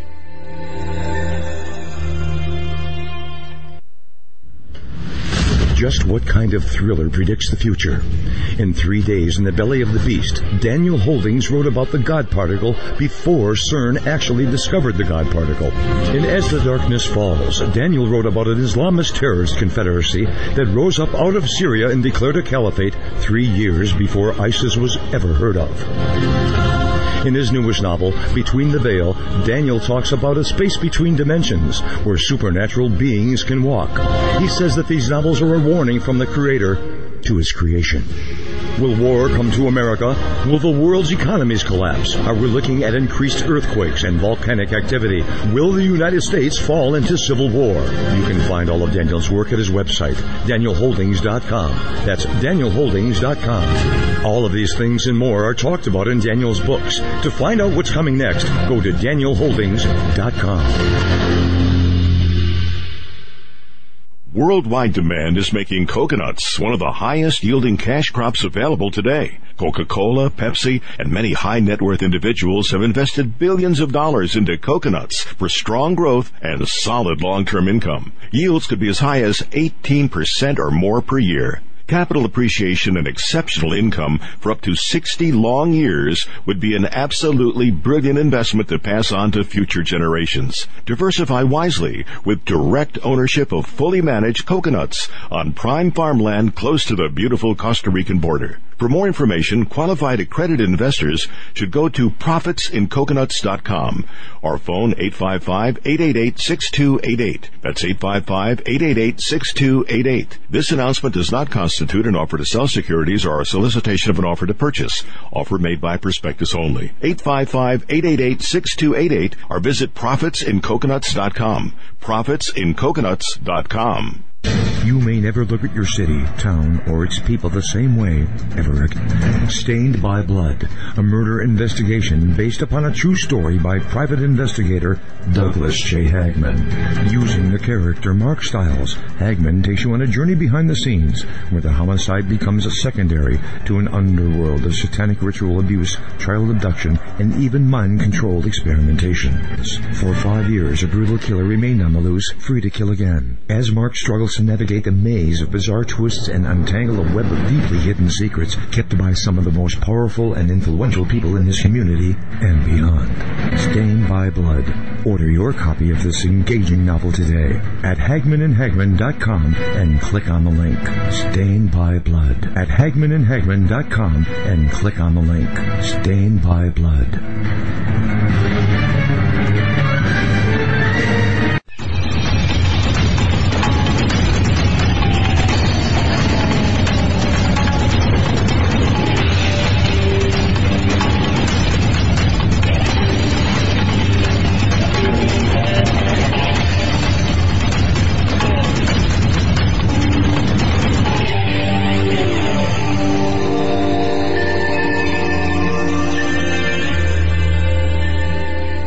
Hagmann and Hagmann Report, HagmannReport.com. That's our website. Hagmann and Hagmann for all of the uh, show.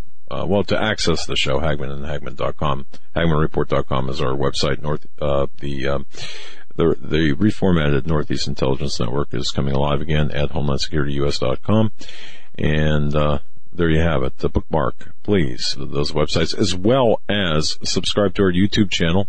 Just go to our any one of the websites and click on the YouTube to subscribe. We ask that you do that because you know the censorship is pushing down search results, and of course that's not not good. It's never good, folks. uh, Do you need a fascinating speaker for your next conference, dinner, banquet, or church event? I, I here's the place to go: Ocasa Media for speakers. Uh, Ocasa Media. Okay. Acasa Media, uh, their speakers bureau is second to none. I'm going to give you a phone number. All right. 305 396 2806. That's Ocasa. And I'm going to spell that for you. O-C-A-S-O Media. M-E-D-I-A.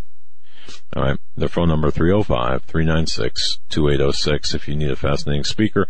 In fact, like the gentleman that's coming on right now, and, and you know, I had, uh, I had I, I read this book when it first came out well over a decade ago, and then a new version was just released here a number of months ago. well, last year now, but still a number of months ago. I heard you paint houses. In fact, it was re-released with an updated 57 page conclusion. This is about one of the most interesting conspiracies of the 20, well, interesting mysteries, I guess, of the 20th century that uh, happened on July 30th, 1975 with the murder of Jimmy Hoffa. Now, people might say, well, what relevance in the, what in the world is that, how is that relevant to today? It has many of the underpinnings of, uh, of some, well, the template of organized crime is still in operation today. And you'll learn a lot from that. Our uh, guest coming up is Charles Brandt. This gentleman, I, I have a lot of respect for. I, I, he's incredible. He was born and raised in New York City. He's a, a former Queens Junior High School teacher, but he became a welfare investigator in East Harlem, a homicide investigator, a prosecutor, chief deputy attorney general of the, the state of Delaware. He was in private practice since 1976. Charles Brandt is the past president of the Delaware Trials Lawyer Trial Lawyers Association. And he was named by one of his peers, or by his peers, as one of the best lawyers in America. That's a title that is not uh, given lightly. He's a frequent speaker on cross-examination and interrogation techniques for reluctant witnesses. As a matter of fact, he wrote another book, um, uh, which is a fabulous book as well. I have that too, "The Right to Remain Silent." It's uh, it's a very. It's an incredible book. It's a detective thriller based on major crimes that uh, our guests solve through interrogation techniques. And as a matter of fact, I just want to mention this real quick here. Um, former President Ronald Reagan wrote to our, our guest Charles Brandt an unsolicited fan letter about uh, that book uh, for forthright stand on improving protection of law-abiding citizens, the right to remain silent. It, it dramatically challenges the Miranda rules, rule restrictions on the use of interrogation by U.S. law enforcement. This gentleman is again one of my he, one of my heroes. I look up to this guy. Um, he he has no clue who I am, but I, again I've got his books, and we're going to be talking about his again the updated book. I heard you paint houses, the 2016 edition with the up, updated 57 page conclusion. Mr. Brandt, thank you so much for joining us tonight. Thank you for your very generous introduction to your audience. I appreciate it. Well, no, no problem. I, have I've read your your latest, your updated book. I, I heard your paint houses. I, I know I know the I know the story, so it's kind of it's gonna be kind of hard for me to kind of um, uh, walk through this without spoilers. But, but I can say this though. Um, one thing I can say, I'm pretty sure without without uh, it actually being a, spoil- a spoiler your book is going to be made into, or is in the process of being made into a major motion picture.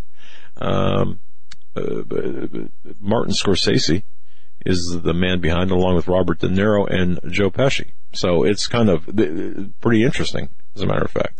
Um, don't don't leave out Al Pacino. Oh, Al Pacino, that's right. I forgot about him too. Yes, That's a great line. Pesci's Yeah. going to play the play, play the mafia boss Russell Bufalino. Pacino's Okay. going to play Jimmy Hoffa.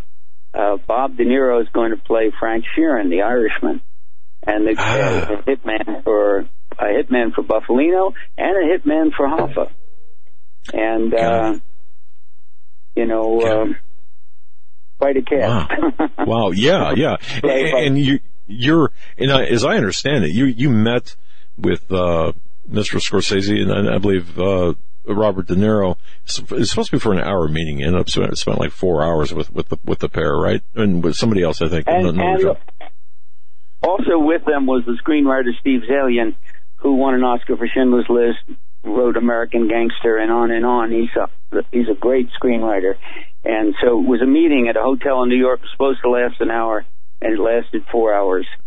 And part of the reason it lasted, just the, just the four of us in a hotel room at the Parker Meridien on 57th Street. And part of the reason that it lasted so long is that uh, we had a lot in common. We, I grew up Italian, although my last name isn't. I didn't know my father's parents; they were gone before I was born, and my father was assimilated into my mother's gigantic family, uh, Italian family. And so I was raised Italian, in New York City, and I would have been a year ahead of Scorsese in high school, two years ahead of De Niro, and we had the 1950s to talk about, much less the movie up here. Common. Oh, j- j- j- just to be, just to, just to have a seat at that table would have been fun. That's that's for sure. Oh, for sure. Well, and, and folks, uh, Mr. Brandt's website is Charles Brandt, B-R-A-N-D-T, author.com. And I really highly recommend this, uh, all of his books, but this one in particular, I Heard You Paint Houses. And, and that is a line. I, I'm going to let you take this away because I, I, I love, I love your style. I, I just, I love your narration of this story. I've, I've listened to it several times on several, several different venues. What does that mean? I, I heard you paint houses. Just go ahead and run with that. Yes, sir. Uh, in the um, uh, Frank the Irishman Sheeran uh, had 411 combat days in World War II, when the average was 80, and he was in General Patton's killer division. They had the most atrocities charges brought against them of any other division, and um, Frank came out of that a seasoned veteran who, uh, when a lieutenant said to him, "Take this prisoner behind the lines for questioning," he would do that. But if the lieutenant added the words "and hurry back," uh, that meant you take them uh, some short distance and you kill him. And so that's what he did during the war. He was not a bad man. He he was not. He was following orders, and uh, he grew up a pretty decent fella. Uh, his, his father had studied for the priesthood for five years, and his mother went to mass every morning of, of his life. And one day he was um, uh, driving a truck for Food Fair, which is a uh, uh, a food a chain of supermarkets in those days, and he was in upstate New York, and his uh, car his truck broke down at a at a truck stop. He couldn't get it started, and this little Italian man came over to him and offered to get it started for him. Well, the little Italian man was the, the powerful mafia boss, Russell Bufalino, who was also a master mechanic. So he started the truck, and Bufalino was taken by this six foot four, 220 pound, solid human being uh, with a certain the edge of combat, and he courted Frank into his way of life, which was the life of the mafia. Frank became a very trusted uh, right hand to Russell Bufalino, and one day Frank said to Russell that he had seen the movie On the Waterfront and he thought he'd like to get into union work. He was then a, a union truck driver, Teamsters Union. Well, shortly after that, they were sitting at the Friendly Tavern in Philadelphia, a mob hangout in those days, and uh, the phone was brought to the table. Um, Bufalino said hi to, to whoever was on the other end of the line, and then handed the phone to Sheeran and said, "Say hello to your union president." It was Jimmy Hoffa. And the first words Hoffa uttered to Frank the Irishman Sheeran, and, and they were to become lifelong friends, uh, uh, lifetime friends. Um, and and Sheeran became a huge supporter of, of. And the first words uttered to Frank were, "I heard you paint houses." And that means I heard you kill people, that the paint is the blood that spatters on the walls and the floor. And Sheeran replied, I do my own carpentry work too, which means I dispose of the bodies. And he had been doing that work for Bufalino. And now Bufalino was lending him to Hoffa. Hoffa had just become president of the Teamsters, and there were people that he needed, he felt he needed to get rid of. And so uh, he flew Frank to Chicago. They flew Frank to Chicago, and Frank began his career as a hitman for both Bufalino and for Hoffa, but also as close as he was to Bufalino, he became even closer to Hoffa.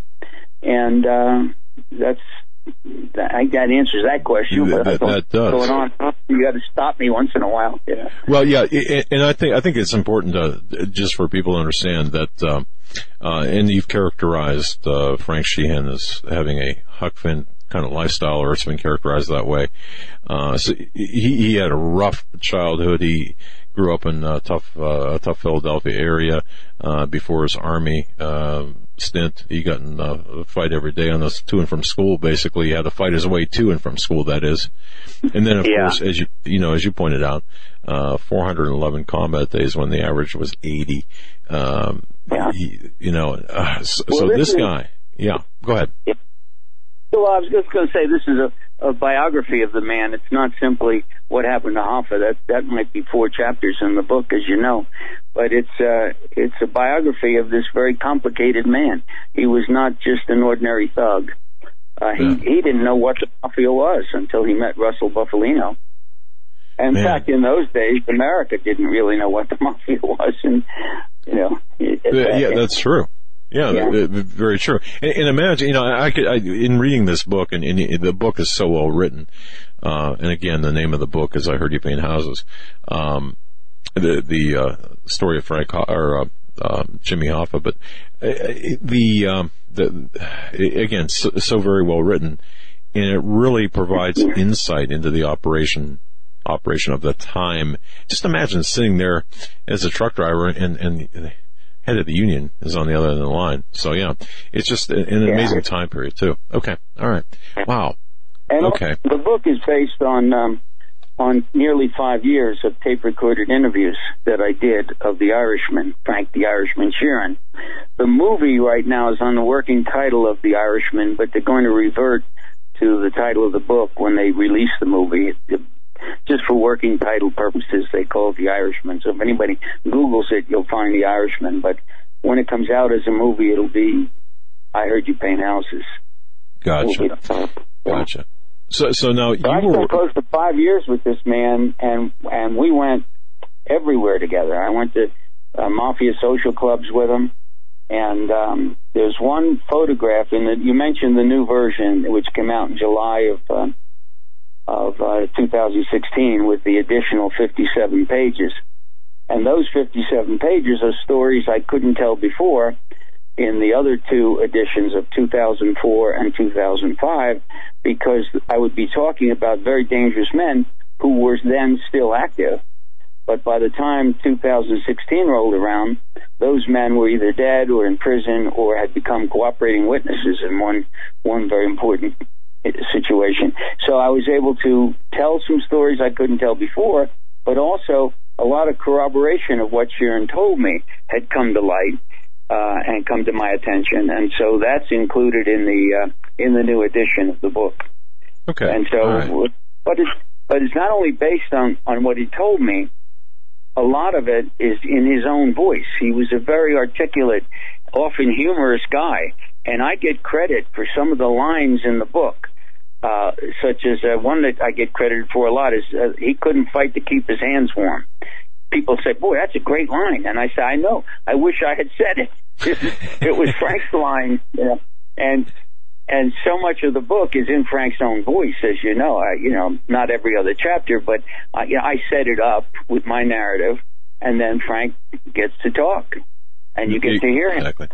And I've got all that on tape. In fact, the FBI had subpoenaed my tapes, and when they sent them back to me, uh, they sent me um, tapes with the FBI case number on it and a very, very formal Federal Bureau of Investigation labels on it. You know, it was Yeah, very sure. nice. Sure. Yeah. I, yeah. I've, I've, I've seen, yeah, I've seen that before. Um, well, well, oh, okay. So uh, the, the way you got into this, here you are at your law office. It's my understanding in Wilmington, Delaware, and you, and the phone rings, right? Uh, Correct. You get a call. And And- uh, go ahead. Well, Yeah. Just take, it from there. Uh, the, the whole country kind of knew that Frank the Irishman Sheeran was was a prime suspect in Jimmy Hoffa's disappearance, even though they were uh, like family. Uh, the FBI had figured out uh, who was involved uh, by way of informants.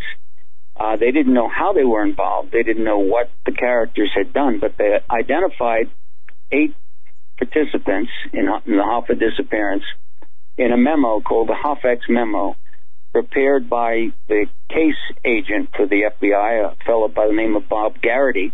I got to know Bob after the book came out. In fact, it was after the paperback edition came out. He came to a book signing of mine, and uh, and he said, "Make it out to Bob Garrity." And I said, "I know that name. Who are you?" And he said, I'm the Hoffa case agent. He said, uh, I read your hardback twice. He said, we always liked cheering for it, but the, uh, the Hoffa family thought that the sun rose and set on Frank Sheeran. And here's a man as close as he was to Hoffa. In fact, he was quoted in the uh, New York Times as saying, I'll be a Hoffa man till they pat my face with a shovel and steal my cufflinks. And, Oh, um, and he was, he was this man that I was traveling with and, and I was helping him unburden the guilt he had. He was forced to kill Hoffa by Russell Bufalino. And he said to me, if I ever said no to Russell, you and I wouldn't be sitting here today talking. Jimmy would be just as dead, and I'd have gone to Australia with him. And going to Australia means be, being buried, you know, going down under. Sure. And so, you know, he he he was plagued by that, and uh, not so much by some of the other murders that he committed, because some of these people deserved it. They violated mafia rules, and they stole. They did something they shouldn't have, and he was sent out to kill them. Those did they, they bothered him, but not like uh, like having to turn on his uh, on his mentor. Yeah, yeah, wow. And, and then this is something I found very interesting because I, I know that you taught uh, interrogation, and uh, a couple of a couple of statements you've made. Um, and I'm not sure if it was in the book or in interviews or whatever, but uh, they want to tell you, meaning, and I think you quoted uh, Yeah. uh, one of your instructors. It, it, when you have a suspect, or you're talking with a suspect, or uh, whoever, uh, people want to tell you, and they want to talk, and insofar as unburdening themselves. Yeah. yeah, exactly. And, and this is kind Well, of that's what, what yeah. That, that's in actually in the conclusion chapter when the Ah. when the detective Wilmington police detective who was very good at at getting um, confessions and I wanted to learn from him. And I said you know how do you get these confessions? He said they want to tell you child Wow, this is incredible. So, and, folks, we're talking, our guest is uh, Mr. Charles Brandt, his website, Charles Brandt, B-R-A-N-D-T, author.com. It's in our program description. And I highly recommend getting his, uh, getting his book, um, I Heard You Paint Houses. Uh, I personally like the, uh, the actual physical book, but it's available in multiple formats. Number one New York Times bestseller. Yep. And right. uh, yeah, it just has has excellent reviews. I have not read the book myself, but I listened to some of the interviews that you were listening to earlier, and, and this is just some fascinating stuff. I love uh, this subject matter. And, and you know, J- Jimmy Hoffa was was a he was one of the most powerful figures in politics. He was a major figure in, in American politics. Many people may not know who Hoffa was today. You know, the millennials. Yeah. You know, But I think they recognize it for the the, the case being open and and the Yeah. uh, never finding the body, never being solved. Yeah, but yeah, he was a, a huge labor leader. And um, for folks who have Netflix, there's a, a movie with, I think from the 80s with Jack Nichol- Nicholson that uh, it's just called Jimmy Hoffa, and it's pretty interesting. And doing some some research on it, it's uh it's a big part of American history. It deals with Kennedy and the mafia and and the uh, labor unions and the corruption within our government. exactly. But but I'm going to tell you that the and, cra- and crazy Joey Gallo oh, that's yes, yes. Uh, who who was who was They were- Gallo?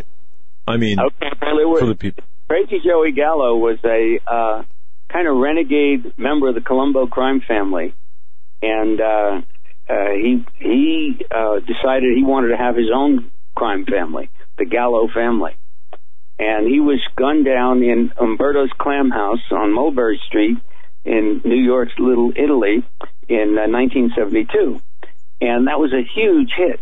I was uh, then a, a homicide investigator in Delaware when it happened, and uh, in those days, nobody took seriously the notion that you could solve a mob hit.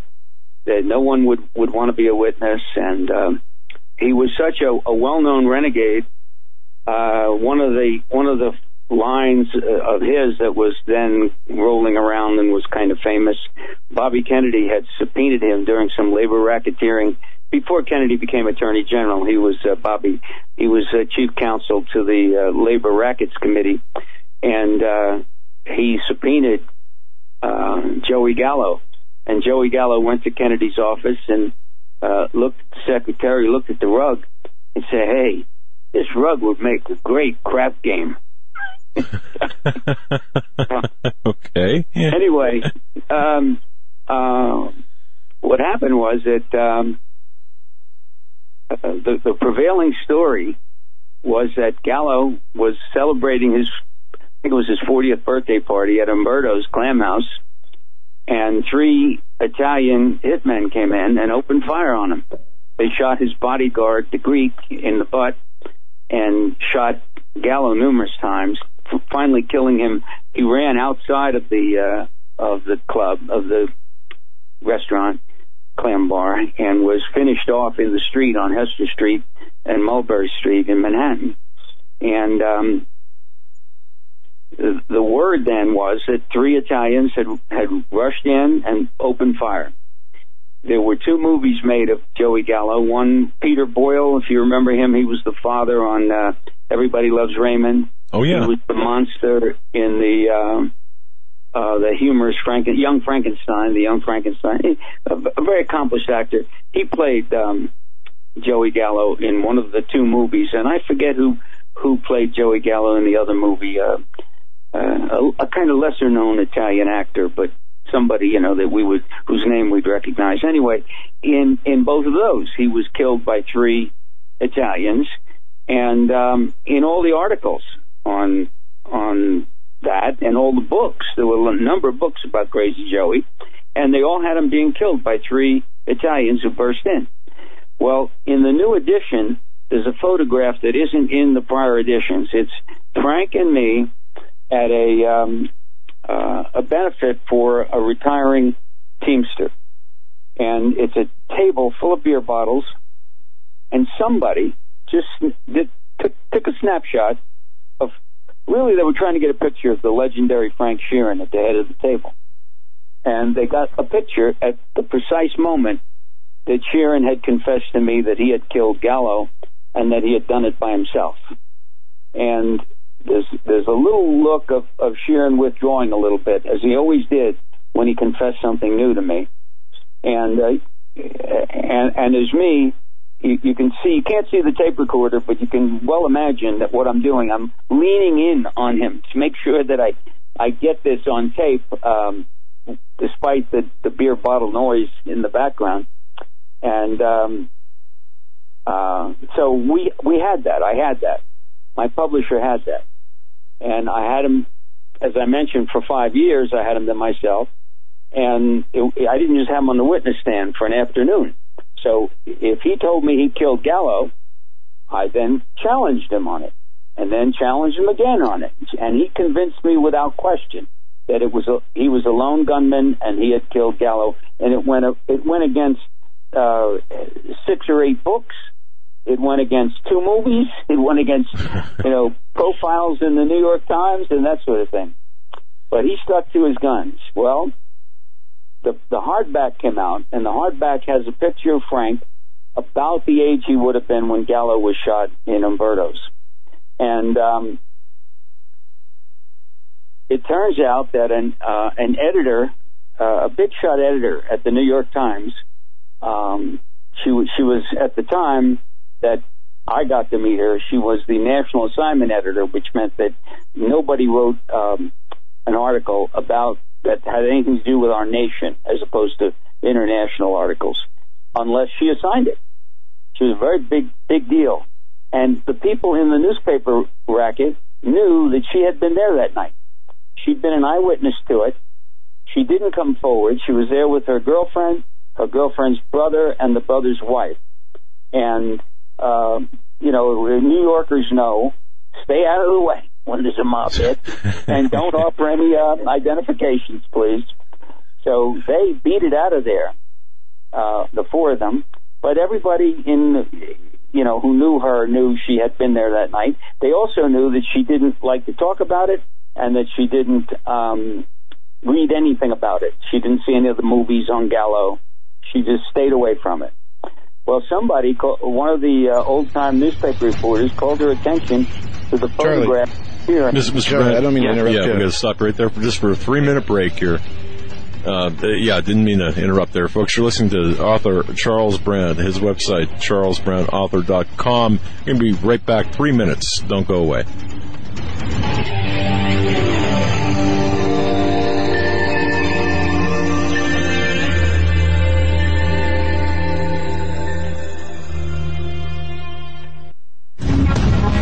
Visit HagmannReport.com for the news and articles that matter most. Stay tuned. We will be right back. Shall be great tribulation, such as was not since the beginning of the world to this time, no, nor ever shall be. Uh, folks, I'm going to direct your attention to masterpreps.com. Masterpreps.com. Wow. Uh, masterpreps.com, uh, the sponsor of our show, masterpreps.com. That's masterpreps.com. Take a visit there. High quality items, made in America items. I mean, anything, everything you possibly want from uh, cooking uh, utensils, uh, cooking frying pans to, I mean, it is, it'll blow you away. Absolutely. Eric said. It's insane. I mean, wow. Look at the products. Folks, visit masterpreps.com. Again, welcome to the Hagmann and Hagmann Report family. Masterpreps.com. I mean, wow. It's insane. Masterpreps.com. Are you ready for what comes next? Hi, I'm Grace Gonzalez from Train Close in the Woods. We are an American family-owned company founded and built on skills and knowledge gained from responding to 18 major disasters in the U.S. and around the world. We found that most people don't have enough food and water to survive, let alone any medicinals to save their life.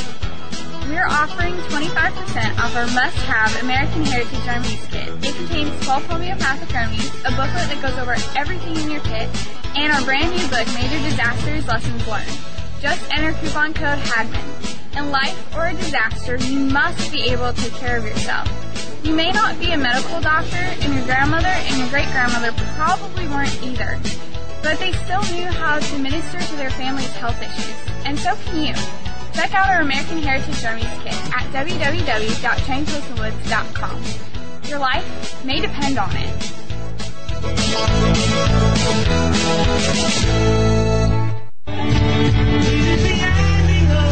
Hello, everyone. This is Joe Charles, the guy whose voice is heard announcing for the Hagmann and Hagmann Report right here on YouTube and across the Global Star Radio Network. There have been many people wondering whose music is being played during those breaks. Well, you guessed it. And we're very pleased to announce that all that music and 11 brand new songs from the CD New Jerusalem is set for release on April 10th for download on iTunes.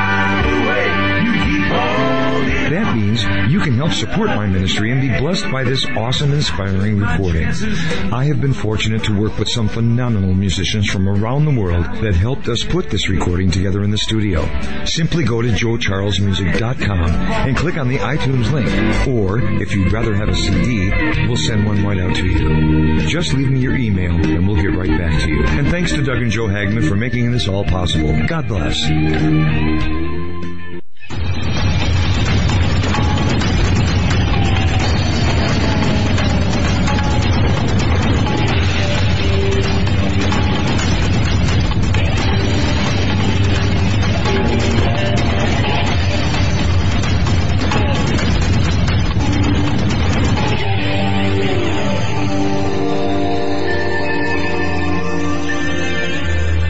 Welcome back, folks, to this edition of the Hagmann and Hagmann Report. Uh, one last segment uh, with uh, Charles Brandt, Mr. Charles Brandt, uh, charlesbrandtauthor.com. Uh, right up to the top of the hour we've got. And uh, this is such a, a, delight for me because you've heard of Jimmy Hoffa, you've heard of his mis- mysterious disappearance on July 30th, 1975. You've heard of all kinds of conspiracy theories, all kinds of theories. But you know what, folks? You want to know what really happened. You want to know the details of the man, um, of the men involved, the man himself, uh, uh, William, or I'm sorry, Charles Brandt. It really has done the job.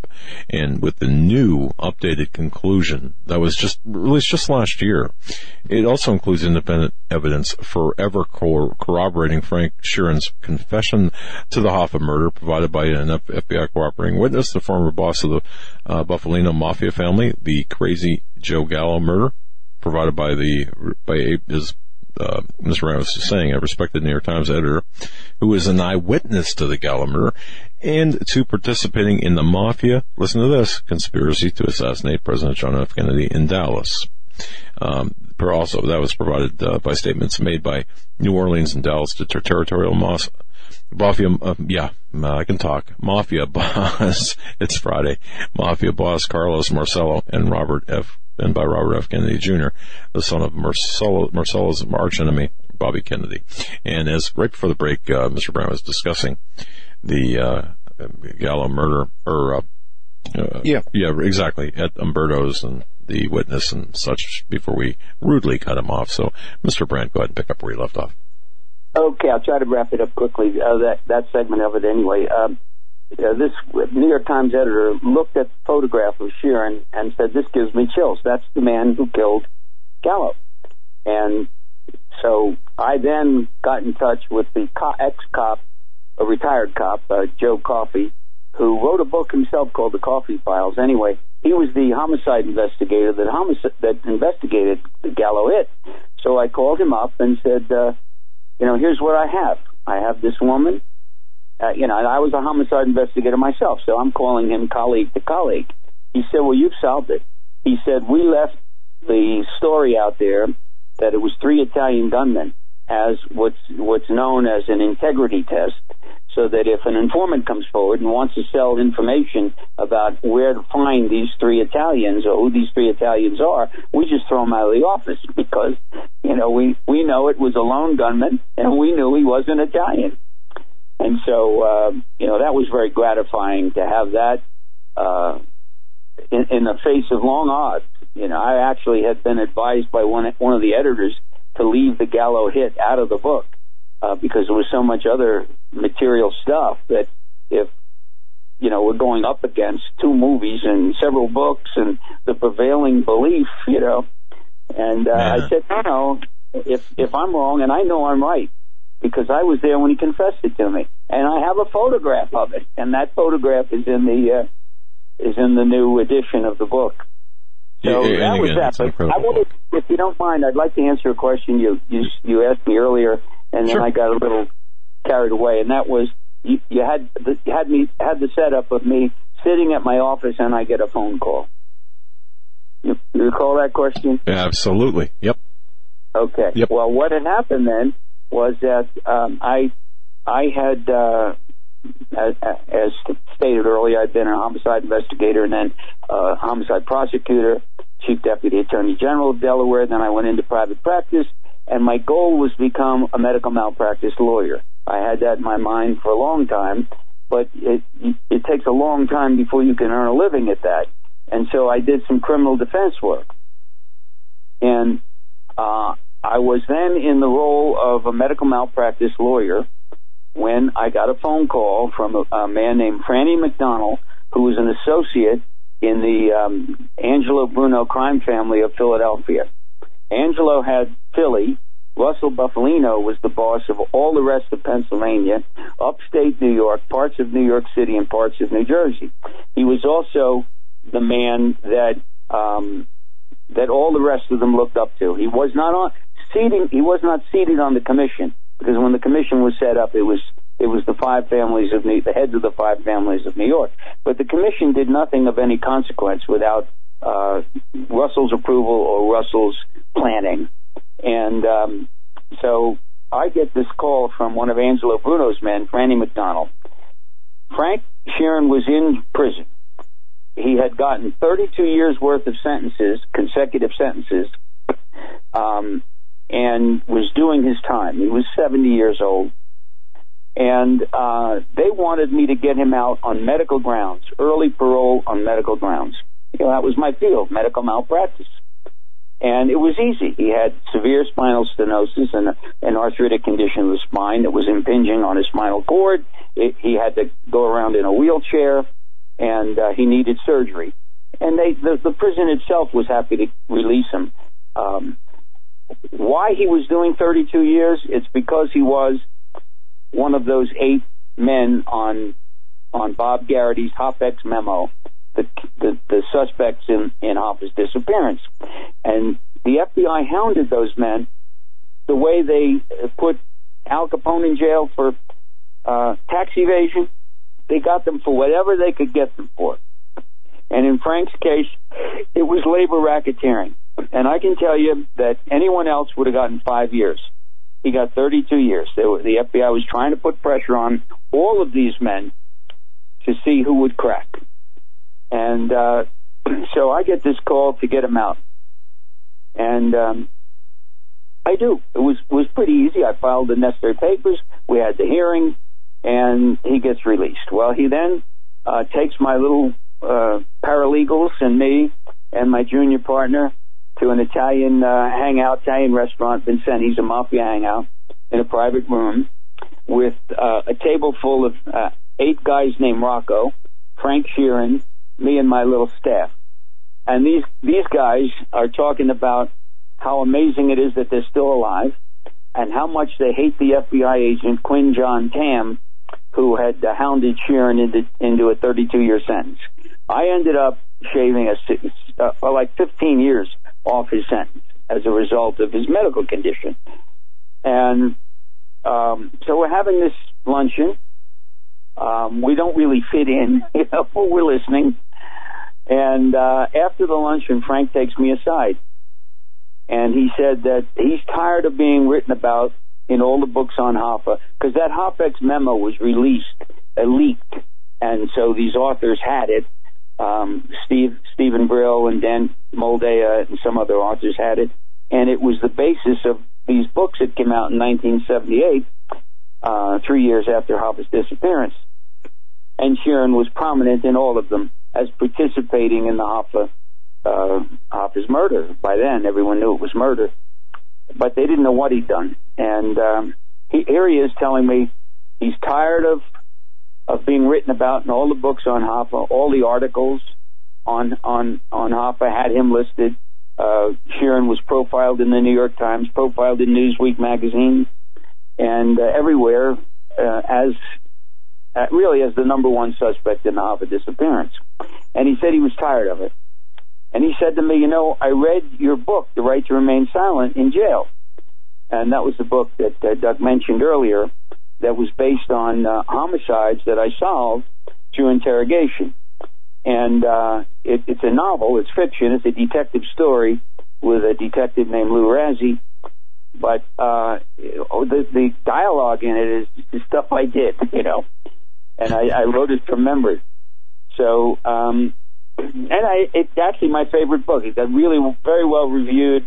Uh, TriStar Pictures took an option on it, but then they as it as it goes in Hollywood. They I don't remember exactly what happened, but they uh, they never did make the movie. Uh, but in any event, if anyone's interested in that book, they can order it on my website. Uh, Charles. And, and I, I, I got to tell you, I got to tell you, Mr. Brandt, that to me is even. I mean, it's relevant, and I understand how you wrote it, but it's relevant today. People can get a lot out of that book right now.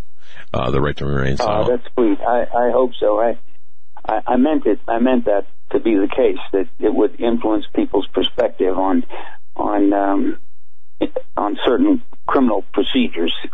Yes. Anyway, um, Frank tells me he read my book, and uh, and he also mentioned that uh, uh, to me that he had seen that Ronald Reagan had praised it. It was publicized in the paper, and it's a Law and Order book it has a, a line of dialogue in it that confession is a basic human need like food and shelter. It's, you know, it's not a, it, it's not a book where the, the cops are the bad guys, you know, it's a book where the cops are the really, really good guys. And, right. uh, Aaron said to me, I read your book and I wanna, I wanna write a book. I'm tired of being written about as, as being involved with, in the Jimmy matter that he, he would call it, and I want you to write it. As soon as he said that, I knew in every instinct in my fiber that this man has something he wants to get off his chest. Guilt and a burden that he's carrying around with him. And um, I said, sure, let's meet.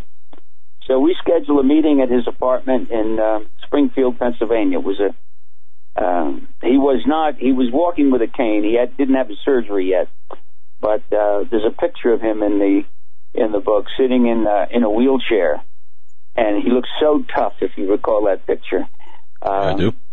Sitting in his wheelchair, you wouldn't fight him in a wheelchair.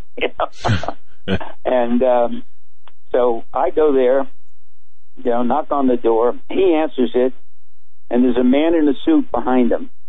And I think, oh no, you know, if you're going to interrogate somebody, you're going to question somebody, you don't need a third party there. You don't want a third party there. Right. And he says to me, um, he says, this is my lawyer, Charlie Brandt. This is my other lawyer, Jimmy Lynch, the Catholic. Jimmy Lynch, the Catholic? And he reaches out his hand and says, Hiya, Charlie, how you doing?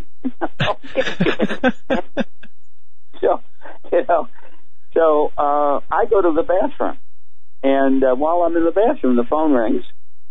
I come out, and Sheeran's on the phone, and it, at, in those days he was wearing a uniform of sweatpants and a sweatshirt, you know. And uh, he hung up, and he turned to Jimmy Lynch, and he said, "That matter? We got to do it now." Now, yeah, yeah, you, you, you do it if you want it. You do it when they want to do it, not when you want to do it. So Frank went in and changed his shirt, got into something a little more presentable, came back out, and Jimmy Lynch said, What are we going to do with Charlie? And Frank said, We'll take him with him. It'll be good. So that was my first taste of running around with Frank Sheeran in mob mob controlled events.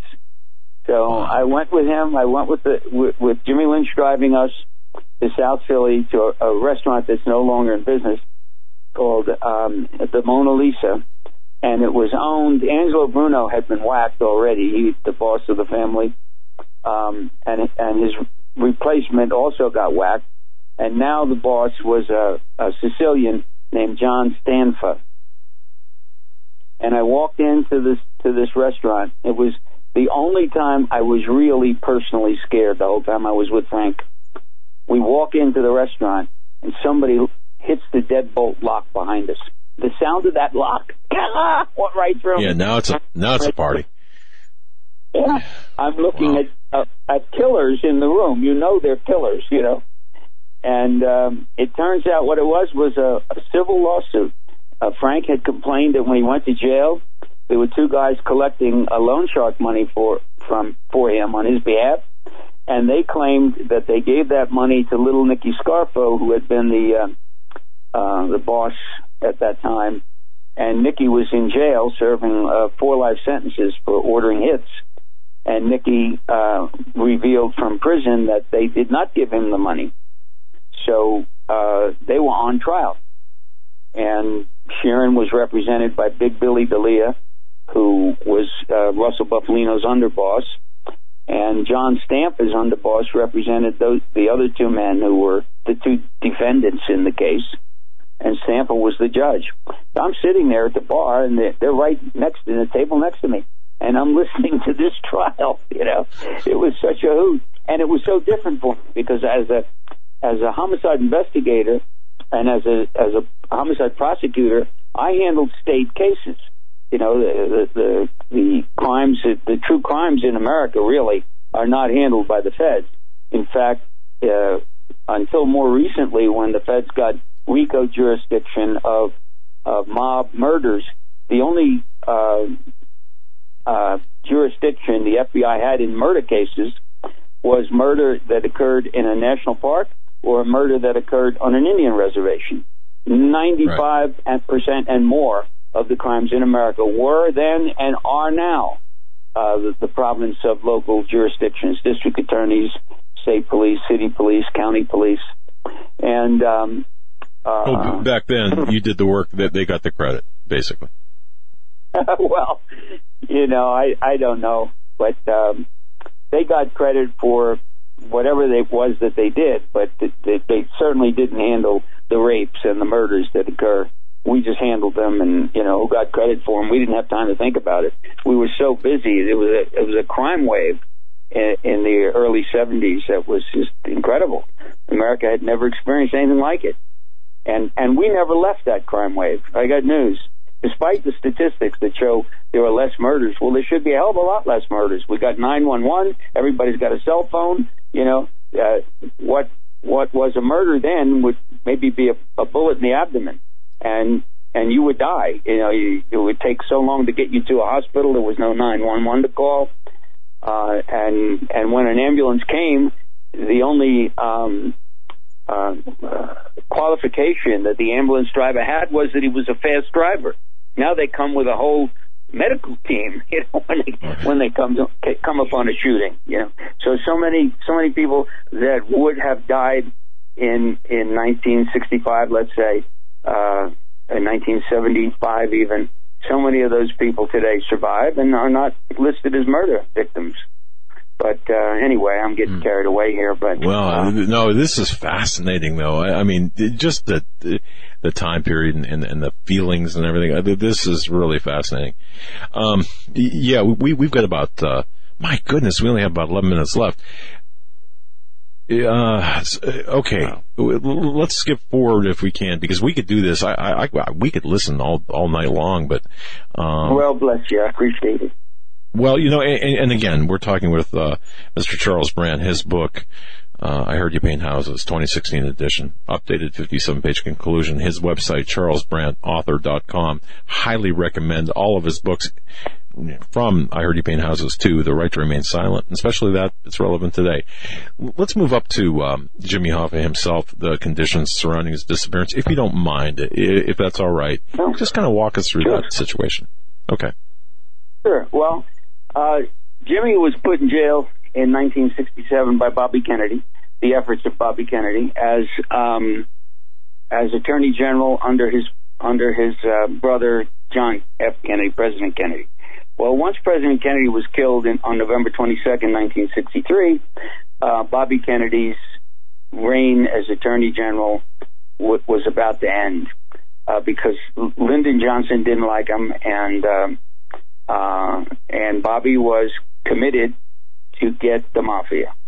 He was committed to get Jimmy Hoffa. He had formed a squad called the Get Hoffa Squad for labor racketeering and whatever he could get Hoffa on. And he finally did. And after Hoffa, uh, and then then um in 1964, Bobby Kennedy ran for, and successfully for Senate in New York, and that that was the end of the crusade against the mafia. In 1967, all all of Hoffa's appeals had run out, and he ended up going to jail, Lewisburg Prison in Pennsylvania.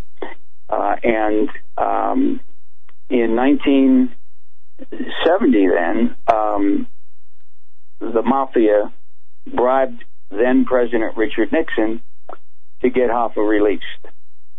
And when Hoffa was released, there were restrictions placed on his pardon. Uh, they they paid one one uh, section of the mafia paid a half a million dollars to Attorney General John Mitchell, and that was delivered by Frank Sheeran himself. That first half a million. The second half million that came in uh, came in with the request that a restriction be put on Hoffa so that he not run for president of the Teamsters again. You know, the the Teamsters pension fund was the Hoffa's was the uh, mafia's bank. They used it to build Las Vegas, loans galore. Under Hoffa, all the loans were secured and they were paid. Uh, under his under his successor, Frank Fitzsimmons, who was scared to death of the mafia and didn't have Hoffa's guts, uh, uh, the successor let the mafia walk all over him and have unsecured loans, have loans that weren't fully collateralized, and they just had a field day with it was a billion dollar fund, which in those days I don't know what a billion dollars in 1970 was today's dollars, but you know it was a lot of money and uh, a bunch. And the and the uh, pension fund was the second largest lender uh, in the United States for uh, land deals. The largest uh, was uh, Chase Bank. You know, so um, Hoffa gets out and he swears that he's going to fight the restrictions on his pardon. He knows that they were put there by by friends of Frank Fitzsimmons to keep Hoffa from running. He knows that he's going to win his legal battle because while the president of the United States has the power to pardon, he doesn't have the power to put a restriction on the pardon and and restrict someone's life after they get out. You you can pardon, and, and that's all the Constitution allows you to do. So everybody knew that Hoffa was going to win.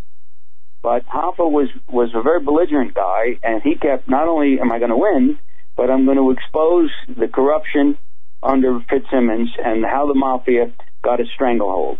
Now the mafia never really had a stranglehold when when Hoffa ran things, but they and and and they worked through Russell Bufalino.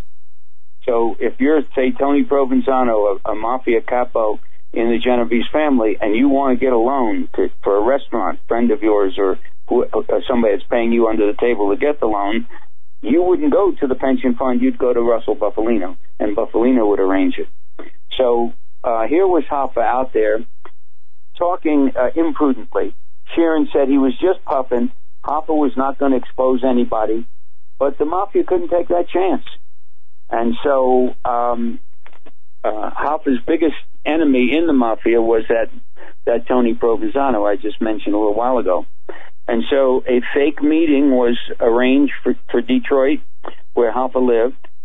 Uh, and Hoffa thought he was going to be meeting, that he and Frank Sheeran were going to be meeting with um, with Tony Giacalone of Detroit, who was a personal friend of, of Hoffa's, and uh, Tony Provenzano was going to come in from New Jersey, and they were going to square this beef and get Provenzano behind Hoffa and in support, uh, and, and Provenzano controlled a, a, number of delegates to the election.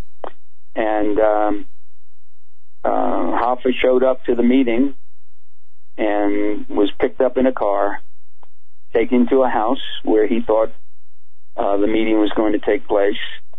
And as soon as he walked in, he was shot behind the ear twice. And, and so, I think it should be yeah, I think it should be pointed out too. And uh, uh, Frank Sheeran was uh, and Jimmy Hoffa, good friends, lifetime friends, as you put it. Uh, and I believe, uh, I, I, didn't Jimmy Hoffa believe that uh, Frank, the actual killer, was there to protect him? Was there as his yeah. bodyguard? Yeah, that's wow. what he thought. Boy, and, that, and so, that's the way it was arranged that Frank would be there as as the Hoffa man. And then Frank and I, uh, I treated him right. I rented a Cadillac and I drove Frank to Detroit. And, uh, as we, and he nodded off and we approached Detroit and I could see the skyline. And so I woke him up and I said, Frank, there's the, there's the Detroit skyline. And I woke him up out of his sleep and he said to me, you got a piece? I said, a piece? He said, yeah, you got a piece, a P-I-E-C-E piece. I said, what, what would I be doing with a piece, Frank? He said, look, Emmett, his prior lawyer, Emmett keeps a piece in his, in his glove compartment. You're allowed to have a piece. What, what are you talking about, Frank? He said, there's, there's people in this town that were friends of Jimmy, and they know I was on the other side of this thing. They scared the piss out of me. I'm pic- I'm picturing old mobsters in wheelchairs coming after us, you know, with guns blazing. So, uh, so he still was spooked just by this trip to Detroit. What we were there for was to find the house. He, he remembered where it was. We found the exact house. And we didn't wow. go in it. We published the book. We took a picture of the house from the outside. And once we got in it, um, actually, we were led, I was led in it. Frank was already, had died. I was led in it by, um, Eric Shawn of Fox News, um, he flew me to Detroit. He was doing a story on it, and uh, I got into the house, and it was exactly as as uh, Frank Sheeran had described it. You know, you walk in, and right in front amazing. of you staircase, and to your right is a living room, and and as soon as Hoffa walked in, uh, he didn't smell any cigar smoke. He didn't smell any Italian food. This was not a meeting, and he turned to leave. And if he saw the pistol in uh, in Frank's hand, he would have thought that Frank had it out uh, in in self defense and in defense of Hoffa. And as he brushed past, tragic Frank, mis uh, what a miscalculation that was. Um, yeah. Yeah. Okay. So, so that, that, that's where Jimmy Hoffa met his end and at the hand of, uh, Frank Sheeran. Um, Correct. And it's interesting. And it's interesting how you, the character development in your book. I just, I, I don't mean, I, we're just short on time.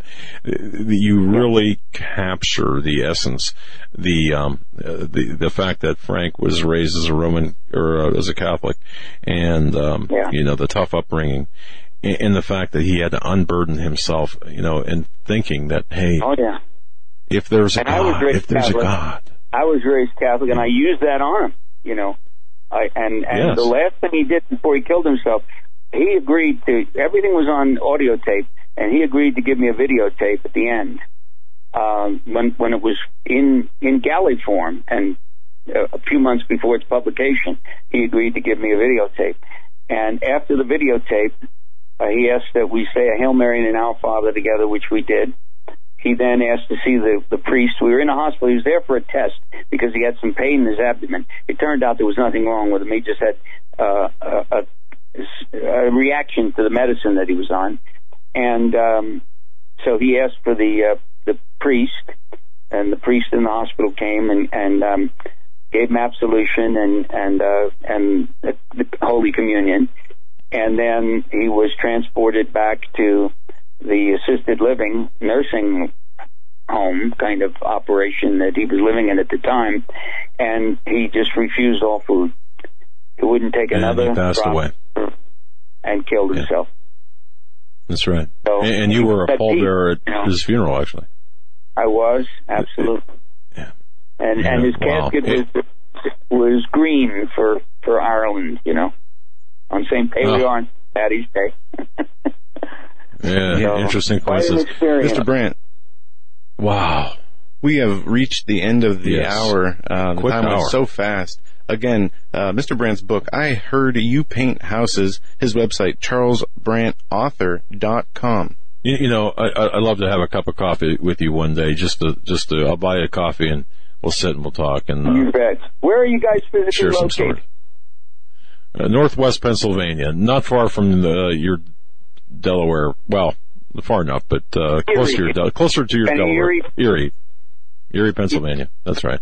Yeah, that was that was Russell's uh, uh, territory. Part of Russell's. Oh, I, I, I know, In I know, and and you know we we know some of the same people. Oh, wow. Uh, Kelly Mannarino. uh,